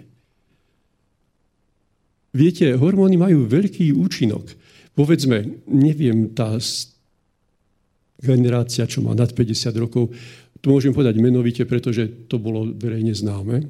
Pamätáte si našu dobrú speváčku Evu Kostolániovú? No a ona krásne spievala, mala pekný mužský, ženský hlas, liečila sa, mala nádorové ochorenie, znovu bolo to všade v novinách, takže len to nikto nevedel spracovať. Ale o tom sa vie, že zrazu sa jej hlas pri tej liečbe začal meniť, pretože pri tej liečbe používali mužské hormóny. Zistilo sa, že to potláča rozšírenie tých nádorov. Vyslovene jej hlas sa stal mužským. Na druhej strane zase povedzme chlapi. Tí, čo si radi vypijú a pijú hodne a dlho, po čase, to ja viem z vlastnej skúsenosti, som internista, venoval som sa aj pečení a ochoreniam tohto typu, tí muži zrazu hlasovo sa začnú meniť. Majú trošku vyšší hlas, ako mávali. Viete prečo? Pretože aj my muži tvoríme malé množstva ženských hormónov, a tak ako ženy tiež opačne muž, ženské, no, mužské. Ak je pečenie nie úplne v poriadku, nevie dobre odbúrať tieto hormóny, ich hladina stúpa a tým chlapom sa mení hlas, blížiac sa k ženskému hlasu. Začnú sa im zväčšovať prsné žľazy. Keď e, majú poškodenie pečene z nadužívania alkoholu. Takže e, hormonálne systémy menia vznať nášho tela. Ale k čomu chcem dôjsť? Ak príjmeme to, že prichádzame znovu a vraciame sa, ak ide tu o systém znovu narodenia, keď sa ešte sa nenaučili, všetko máme reparáty, musíme sa doučať, veď každý sme v trošku inej polohe. Tak e, ak, povedzme, ž, muž, ktorý veľmi zjemnie, považuje to za celkom príjemné, veď všetko za mňa vybaví maminka, ja si môžem voľkať, tuto je mi dobre, nemusím sa mužsky aktívne do ničoho zapájať a bere to za svoju polohu, odíde na druhú stranu a vráti sa v novom šate. Vo vnútri pokrivená mužská duša, to sa nedá zmeniť. To rozhodnutie prvé, čo sme si povedali, platí na celý vývojový cyklus, ktorý trvá státisíce rokov. Takže vráti sa tento muž v ženskom tele. Vo vnútri mužská duša v ženskom tele. Zas môžem povedať niečo nahlas. Je známa svetová česká tenistka Martina N. Viete, na ktorú myslím. Tá vyhrávala tenisové turnaje do päťdesiatky, čo bežne ženy nezvládzu, ani do tridsiatky pomaly. Prečo? Ja som to nevedel ešte vtedy, ale keď som videl, že končila zápas, objímala superku úplne iným spôsobom. Takým nejakým chlapským. Až potom sa to vyjavilo, ona to povedala celému svetu, netají to, preto o tom možno hovoriť, veď o tom sa teraz hovorí bežne. Takže je to mužská duša v ženskom tele. Samozrejme, takýto zmenení sa necítia navzájom s ostatnými dobre. Prežívajú bolestné situácie, nie je to žiadna tragédia, keď si to uvedomia a začnú sa správať tým správnym spôsobom. Viete, žena má svoj akýsi repertoár povolaní, určení. Žena môže byť aj drevorúbač, ale cítite, že to nie je ono. Že muž môže byť aj v jasliach alebo v materskej škôlke. Ale cítite, že to nie je ono. Žena môže robiť aj s kladivom, ale lepšie hodí sa vyšívať a šiť. Muž môže aj štrikovať, ale je to taký zvláštny chlap, ktorý sa na toto dá. Nemyslím, že tým je všetko vybavené. Môže to byť len jeho koníček. Takže v tomto smere... A môže umelecky pracovať. Žartujem, samozrejme. Takže cítite, aké je to v podstate jednoduché. A všimnite si jednu vec.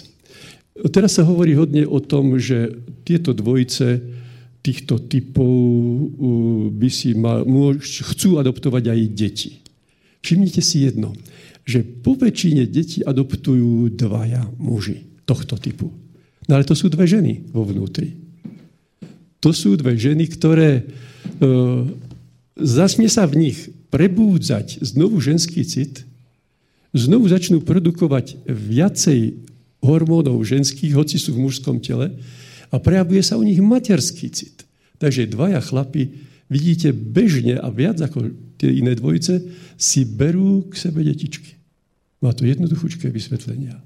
Na to by mohla byť samostatná prednáška na túto tému, ale chcem vás len u, do toho uviezť, lebo je tu problém, lebo sú ľudia, ktorí sa cítia len byť mužom, ale nie len o telesnosť. Že títo muži sa stretávajú len so ženami. Sú tu ženy, ktoré sa stretávajú len s mužmi. To už je ako prvý, prvé dva rody. Potom sú tu takí, ktorí idú vedľa seba dve ženy, vedľa seba dvaja muži. Prečo?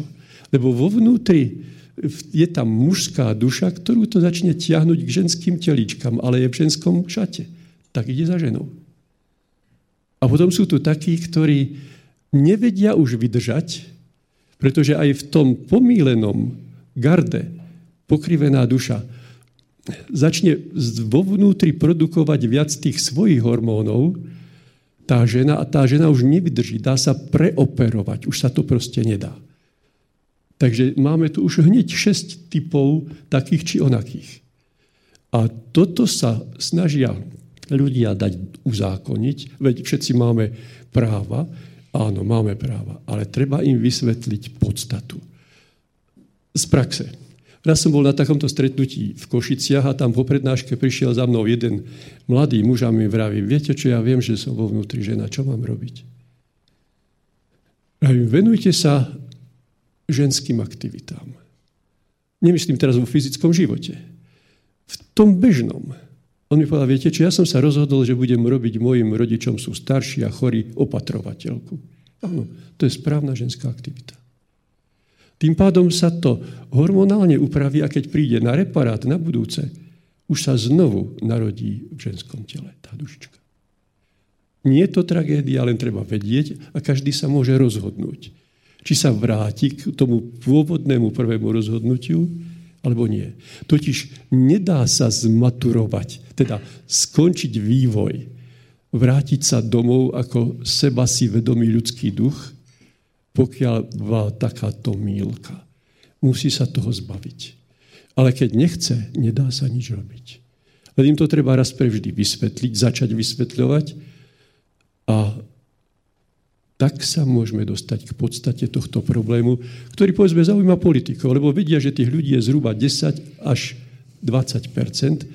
Dáme im výhody, budú nás voliť. To nie je to pravé. Treba vedieť podstatu. A potom nech sa každý rozhodne, ako chce. Sú to ľudia veľa razy vysokocenní, len si s tým nevedia rady, lebo nepoznajú, čo sa vlastne stalo. Genetika hovorí celkom jednoznačne, to je muž, to je žena, ale... ako z toho vonku, liekmi, hormonálnymi, e, operáciami. Niekedy to dosiahne taký stupeň, že už nevie tá duša vo vnútri vydržať v tom prevlečení. To sme sa tohto problému len tak zľahka dotkli. No a vráťme sa ešte k tej pôvodnej otázke. To znamená, že žena, keď mm, túži po, po očistení svojej duše a vníma, že žije vo vzťahu, kde nie je šťastná, ani nemôže byť šťastná. Muž pije, bije deti, je neverný. Je takáto žena hodná odsúdenia, pretože sa rozhodne odísť? Nie. Mala to už robiť oveľa skôr. To je môj názor. Tak. Ešte tu nie je čas na otázky, takže vydržte ešte. Tak vy hovoríte, že táto žena by mala odísť. A čo potom ten pojem manželstva? Pretože ženy v našej spoločnosti sú vychovávané od detstva k tomu vedomiu, že manželstvo je zväzok, ktorý je nerozlučný. To znamená, ako náhle tá žena povie mužovi áno, to znamená v radosti, strasti, v chudobe i bohatstve a vo všetkom, ona potom cíti ten záväzok, že ona nesmie odísť. A nepreviní sa ona potom proti, proti Božej vôli alebo proti tomu mravnému zákonu v sebe voči, voči dajme tomu aj tomu dedinskému povedomiu na Slovensku takýmto krokom. Áno, je tu, na to treba hľadiť z tohto hľadiska našej slovenskej tradície, ale potom je to istý druh pokrytectva. Povedzme si to rovno tak. Ale ja som povedal, je veľmi zlé rozlúčiť to pravé duchovno-harmonické manželstvo. Lebo to je niečo, čo je chránené a to je ten hriech, ktorý sa nemá a nesmie konať. Ale keď sa vykoná, tak ten, kto ho spustil, bude to mať v prežívaní následkov veľmi ťažké. Ale toto je manželstvo úradné, to je manželstvo neharmonické, a, ale prichádza z toho skúsenosť. Viete, my sa tu stále učíme. Je to zlé? Nie, nič nie je zlé. Je len zmyslom pochopené alebo nepochopené. Ak ona urobila chybu pri vstupe do manželstva. Dobre, poviem z praxe príklad. Žena prichádza z, asi okolo päťdesiatky s rozsiahlou rakovinou žalúdka.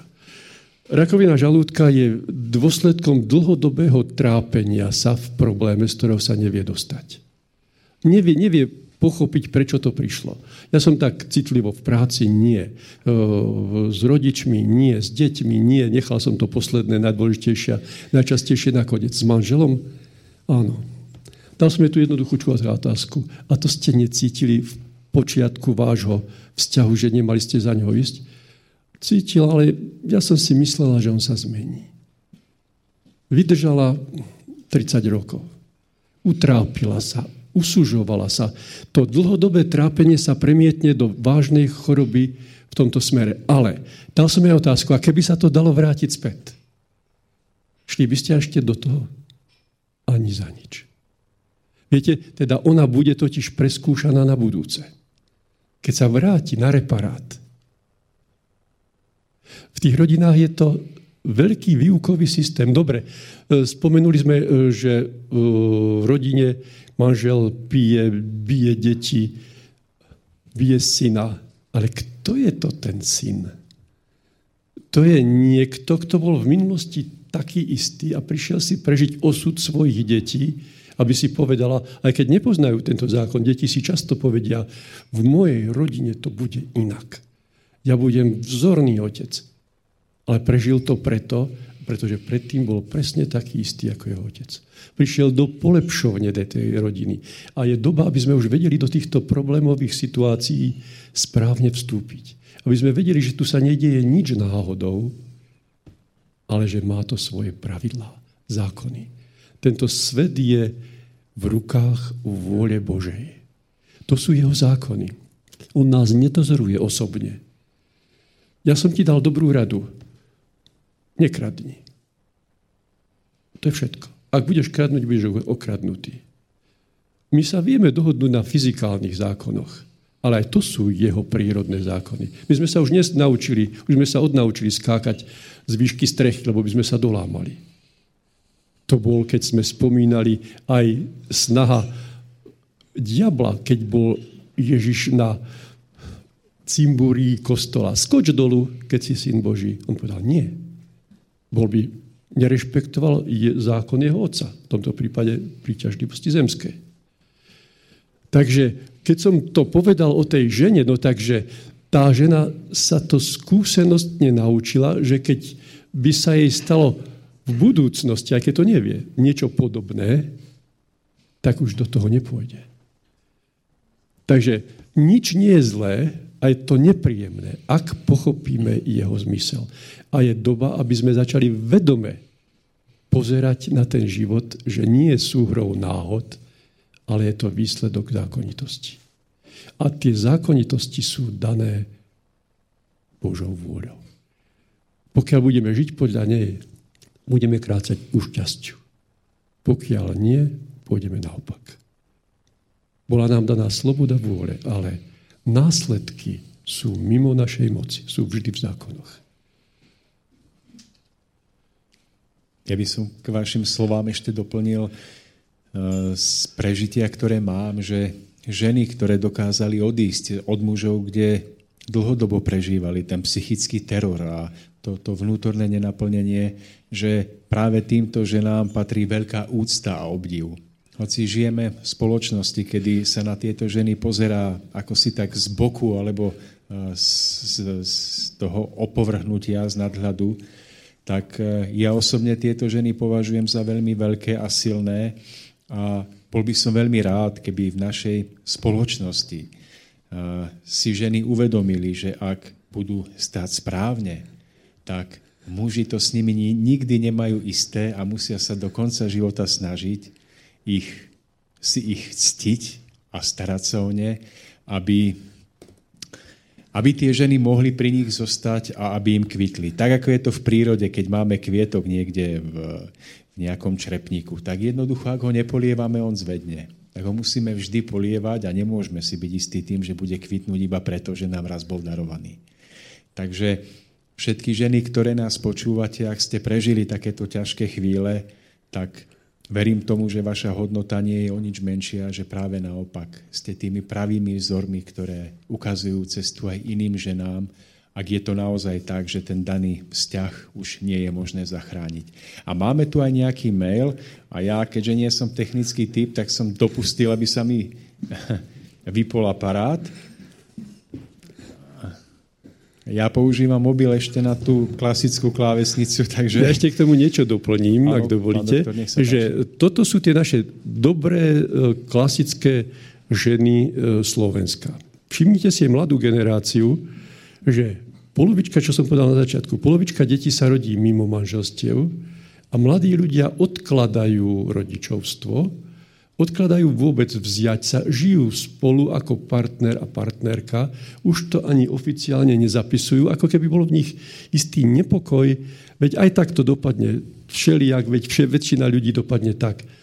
My si tu hovoríme o tom, aby tá mladá generácia už sa vystrihala týchto chýb, aby našla správny spôsob. Pretože nás to k sebe, muža a ženu, ťahá. Bez toho sa my k sebe patríme. Ale nevieme nájsť tú pravú našu polovičku, ktorá nás doplňa, že spolu žijeme šťastne. Ono tie zúbky, čo som vravel, tie, čo zapadnú do seba, sa v správnom harmonickom spolužití obrusujú a keď odchádzame odtiaľto, takže oblejšie sú tie zúbky a keď si tí dvaja majú naozaj radi, milujú sa, v tom duchovnom slova zmysle, oni sa tu vrátia späť a znovu sa stretnú, aby to dotiahli do tej čistej línie a už nemuseli sa sem vrátiť. A spolu, žijúc šťastne na veky, spolu pôsobili na zušľachťovaní celého stvorenia okolo nich. To stojí za to. Tak mám ten e-mail, napísal nám Štefan, tak to prečítam. Dobrý večer, spomenuli ste Kaina a Ábela v súvislosti so spätnými účinkami. Podľa môjho pozorovania sveta sa nám nedieje len to, na čo máme podľa karmy nárok, ale každý z nás tu hraje určitú rolu v zložitej hre, ktorej cieľom je vyskúšanie všetkých možností na základe výsledkov tejto hry sa vyvíjať. To znamená, že ak sem prídem s cieľom vyskúšať si, aká je rola obete, zapletiem sa do tejto hry, ktorá nemusí priamo súvisieť s mojou karmou, ale súvisí s tým, čo tu mám prežiť. Že sa sú, súčasne tvorí pre niekoho karma, to môže byť dosť nepríjemná pasca. Podľa niektorých názorov, napríklad Ježiš, prišiel na tento svet preto, aby nám ukázal, ako sa dostať z tejto reinkarnačnej pasce, na základe ktorej sa stále rodíme Nejakú karmu odrobíme, ale ďalšiu si vytvoríme a tak to ide dookola. Musíme sa znovu narodiť, lebo máme zase karmu. Tak toto nám napísal Štefan, pán doktor. Áno, tak iste dnou by sa dalo na tom veľa rozprávať. Dodal by som k tomu jedno. Pozor, pozor, reinkarnácia nie je donekonečná. Reinkarnácia má konečnú a dosť. To, čomu sa vravilo súd, posledný súd, záver súdu, koniec súdu. My máme istý limit časový, dokedy to musíme splniť. A dáva sa nám šanca sa vylepšovať a splniť to. A kto to nesplní, to je niečo jediné, čoho by som sa v súčasnej dobe môjho vývoja bál. Že to nesplním. Totiž, ak sa to do toho okamihu, všetko vo vesmíre beží v elipsách.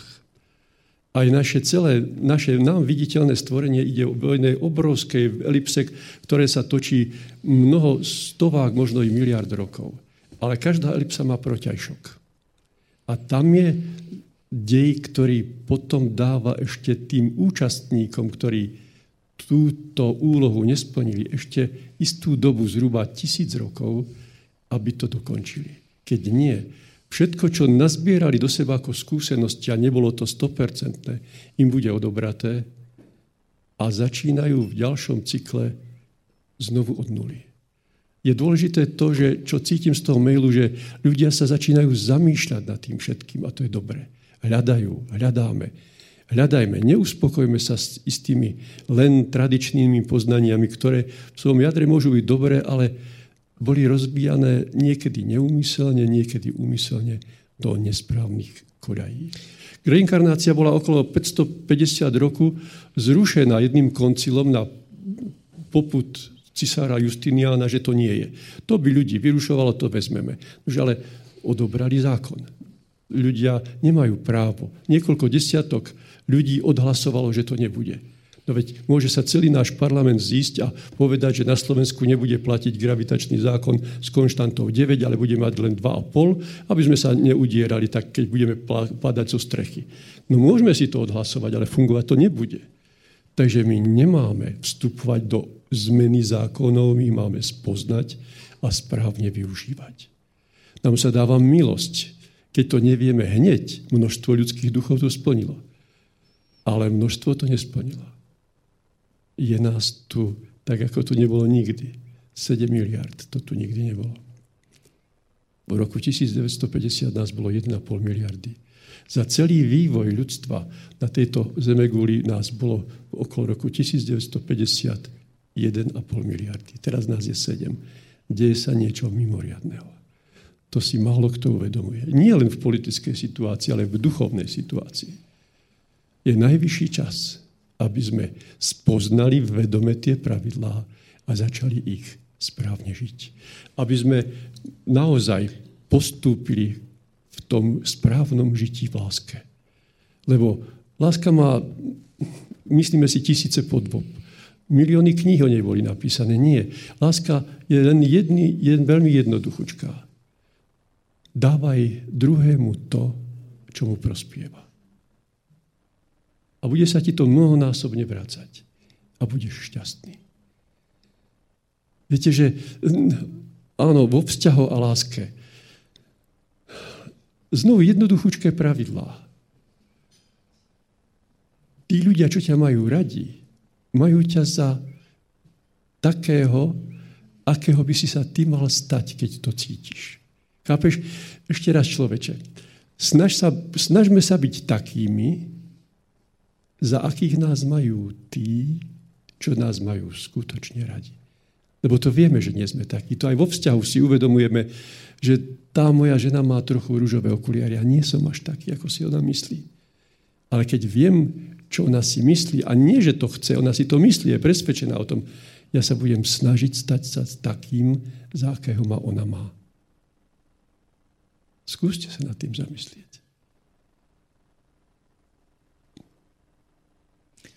Malilinko, sa vrátim k tej otázke.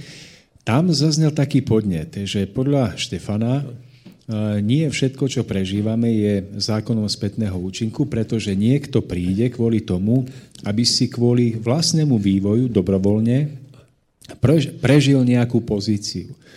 Môže to byť pozícia obete napríklad. Môže to byť pozícia, ja neviem, má si niekto prežiť nejaké nižšie spoločenské postavenie, napríklad, že má, neviem, robiť smetiara. A teraz, tak ako chápem tú otázku poslucháča, tak on hovorí, že ten niekto nie je smetiarom, pretože v minulosti okrádal niekoho, tak robí túto prácu, ale je to preto, že on má sám precítiť dobrovoľne, ako to je, vykonávať prácu smetiara a prežiť, dajme tomu, nejakú pokoru, ktorú musí prežiť, keď každý na ňo pozerá s nejakým pohrdnutím. Tak v tomto vnímam, že je podstata tej otázky. Áno, tak skús, s tým, s tým skúsme súhlasím. To, ako to ja vnímate. Ja s tým súhlasím, že... pretože naozaj je to tak, že čo sa týka karmy, to nám je vcelku jasné, ale niekedy prežívame situácie, ktoré nám život predloží preto, aby nás ich prežitím posunul čo najrýchlejšie vyššie. Teda je to tak krásne zariadené. Všetko, čo sa nám stane, je pre nás prospešné, ak pochopíme zmysel. A nemusíme pátrať po tom, či je to karma, či to nie je karma. Všetko, čo život predkladá, je výsledkom pôsobenia najvyšších zákonov Božej vôle. A pokiaľ proti tomu protestujeme, my nechápeme do detailov všetko, ale keď vezmeme tento princíp, všetko, čo život priniesol, neprišlo náhodou, ale prišlo v dare vôle tvorcu. A nemôže to byť zlé. Môže to byť pre nás aj dočasne nepríjemné, ale vždy užitočné. Viete, takže len ten princíp karmy funguje. Nešpekulujme nad tým. Berme každú situáciu, ako prichádza a snažme sa ju vyriešiť vzorcom pokory pre seba a odpoveďou v láske. Teda ja na to musím zareagovať, čo život priniesol. Ale pozor, láska to nie je len hladkanie. Láska je prísna. Prísna mama, ktorá má rada svoju dcérenku, vonku je zima, jej povie, v tomto oblečení vonku nepôjdeš. Malá rumázka, ale mama ju má rada, ona ju nepustí. Takže v láske je i prísnosť. A vtedy dávať tomu dieťaťu, dievčatku, to, čo jej prospieva. Keď budeš človeče žiť tak, že budeš sa rozhodovať vždy tak, aby tvoje rozhodnutie bolo prospešné okoliu, alebo i tvojmu telu, tak sa rozhoduješ správne. Lebo za to vždy príde niečo dobré. Takže súhlasím s tým, čo ste povedali k tomu mailu, čo prišiel naozaj. Že sú aj situácie, ktoré život predloží. Áno, raz som počul jeden príbeh, ktorý rozprávala žena, ktorá má dar vidieť do tých životov, že dvaja kamaráti boli zomreli, vrátili sa naspäť spolu, ale jeden z tých dvoch kamarátov bol náchylný veľmi na alkohol. Ten druhý nie. Ten druhý si zobral osud alkoholika, aby ho, ten, čo sa to mal odúčať, videl denodenne povaľovať sa po zemi biedného, oš, ošumelého, aby sa mu to sprotivilo. Takú úlohu si zobral na seba. Takže my chodíme sem podľa istých pravidiel sa niečo doučať. Niekedy si ale ľudskí duchovia berú aj svoje úlohy, ktoré chcú i v nepríjemných situáciách prežívať, hlavne čo sa týka vysokých ľudských duchov, ktorí prichádzajú pomáhať tomuto ľudstvu. Máme dokonca zhruba desať minút relácie, takže milí poslucháči tu v klube, máte nejaké otázky na pána doktora? Tuto vy hlásite ruku intenzívne. A čo by ste sa radi opýtali? Nie, ja by som chcel vám povedať. Ladies and gentlemen, moje meno je Krišpin Mičugeči. A ja si myslím, že Ježiš Kristus je mimoženšťanka. Ak sa má na, na to niekto chce niečo opýtať, tak prosím vysvetliť. Takže nech sa páči, v kulároch sa pána môžete spýtať. Ďakujeme za otázku a pokiaľ má niekto záujem. Každý sme svojský. Tak, takže nič nie je náhodou. Nič nie je náhodou. Uvedomme si, že každý máme svoje názory, každý z nás, ktoré uskutočňujeme alebo neuskutočňujeme. Správne alebo nesprávne. Rozhodnutie sú len dve možnosti. Správne alebo nesprávne. Takže ešte niekto má nejakú otázku? Doktor, by som sa chcel spýtať na to, na to medicínske, že A prepáčte, poďte k mikrofónu, aby vás bolo počuť aj do éteru. Aký vplyv má umelé tieto oplodnenia? Hovorí sa, že už asi bude zo sto tisíc do osemdesiat rokov sa to robí. Áno, takže čo sa týka umelých oplodnení. Áno, už ten názov hovorí, že je umelé. Totiž e, nebolo času sa venovať, povedzme, príchodu dieťatka na tento svet. My vieme urobiť isté opatrenia nechcených gravidít, tehotenstiev, ťarchavosti, správne po slovensky, e, urobiť isté opatrenia, či už také mechanické, alebo pomocou liekov, aby žena neprišla do druhého stavu. To je úplná veda v dnešnej dobe v tomto smere, aby sa nestalo to, čo nechceme. Ale skutočne správne, duchovne správne plánovanie rodičovstva je dané tým, že si uvedomujeme tú dôležitosť tej chvíle, ktorá sa deje podľa istých pravidiel. Najčastejšie pravidlo je, že prichádza ľudský duch, ktorý je naladený, ktorý je charakterovo príbuzný, ktorý je uh, taký ako mama. Ako mamu ladí okolie, alebo na samú seba, zjednoduším. Ak je mama ustrašená, pritiahne, to je duchovný dej, pritiahne dušičku bojka. Ak je radostná, príde radostníček. Ak má šéfa, ktorý je protivný a ona sa naladí na tú tému, na tú nôtu, tak je protivný, príde protivníček, lebo on ju rozladil, naladil ju na túto nôtu. Fyzickým otcom je jej manžel, ale duchovným priťahovačom je jej šéf. To si treba uvedomiť. Žena, ktorá sa rozhodne preto byť v druhom stave, nie náhodne. To by mal byť krásny, plánovaný dej. Spoločne sa tešíme, že môže k nám prísť niekto, ktorému budeme pomáhať, aby sa stal zrelší, aby dospel. A my sa budeme učiť spolu s ním. Ženu v tej dobe treba chrániť. Mala by byť chránená nielen manželom, doslova aj zákonom. Ale v dnešnej dobe sú tie druhé stavy prakticky týmto spôsobom vôbec neplánované. Čo sa deje tých iných možností? No skúsme si uvedomiť, áno, že nemôžu mať dieťatko, takže ešte tento umelý spôsob je možný. Aj to musí mať nejakú skrytú príčinu. V dnešnej dobe už menej, vzhľadom na liekové aktivity, ale v minulosti, ja si pamätám dobu, kedy veľmi veľa žien chodilo na umelé prerušenie tehotenstva. Uh, vieme, že ten prvý pohyb je v štyri a pol mesiaci. To znamená, že to ešte nie je kompletný človek. Ešte tam nie je dušička v ňom. Zabíja sa telíčko. Odkaz znel, nezabiješ. No ale to nebol pozemský človek, keď tam ešte nebola dušička. Ale pozor, hľaďme na tieto problémy aj z duchovného hľadiska. Tá dušička sa už tešila, že bude môcť prísť a zabila sa jej nádej. Teda zabitie to bolo v duchovnom slova zmysle. Dobre, je to tragédia, ktorá je neodpustiteľná. Všetky priestupky sú odpustiteľné. Všetky hriechy sú odpustiteľné. Nie sú odpustiteľné len hriechy proti Duchu Svätému. Aký je v tom rozdiel? Ak aj žena išla na to prerušenie, hoci z vlastnej vôle, a potom toho ľutuje, že si povie, že už nikdy viac, to jej bude odpustené. Možno práve takým spôsobom, že bude sa snažiť mať dieťatko, nebude ho môcť mať a bude to umelé otehotnenie. Treba si len uvedomiť, že takisto ako viete, že sú aj systémy, že sa žena prepožičia, že jej porodí iná žena. Oplodené vajíčko odovzdajú inej žene, to je niečo podobné, aby donosila ich dieťatko. Muž so ženou z istých dôvodov chcú mať v tomto smere pokoj, ale dieťatko chcú mať. Biologicky to bude ich dieťa, ale duchovne to bude dieťa tej, ktorá donosila to dieťa.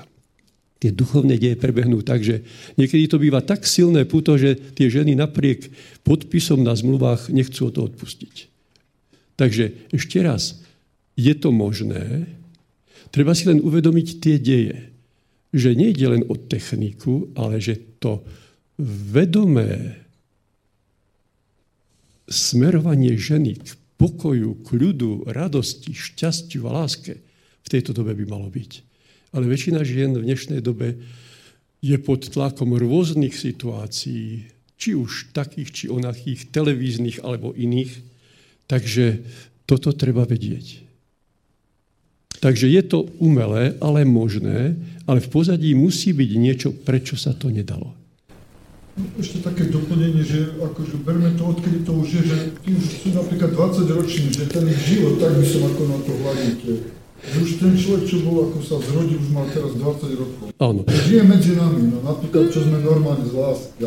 Takže, on, takže ja si myslím, že on nemusí byť vôbec v tomto smere narušený, ale tieto poznania on nemá. Takže bolo by treba toto a na budúce, aby sa to už nemuselo takýmto spôsobom. Znovu by to bola téma na dlhý rozhovor. Zrejme už sa dostávame do času. Tak sme v závere našej relácie. Ja za seba ďakujem vám všetkým, ktorí ste v štúdiu, aj všetkým, ktorí počúvate doma. A skôr ako zaznie záverečná skladba, odovzdávam slovo pánovi doktorovi Rusnákovi, aby vás pozdravil a rozlúčil sa s vami. Ja vám veľmi pekne ďakujem za pozornosť. Tí, čo ste tu prítomní, i všetci tí, ktorí ste vydržali doma pri rozhlasových príjimačoch. Myslím si, že sme otvárali témy veľmi závažné a dôležité. Mnohých sme sa len dotkli. Dalo by sa rozprávať na každú z nich veľmi dlho. Ale nech takéto večery sú popudom k tomu, aby sme sa duchovne hýbali. Musíme začať chápať súvislosti v živote a stať sa sami si svojim, svojou zmenou režisérom života. Jedno z najdôležitejších odkazov z knihy, z ktorej čerpám, z posolstva Grálu vo svetle pravdy od Abdrušina, znie tam jeden leitmotív. Udržuj krb svojich myšlienok čistý, založíš mier a budeš šťastný.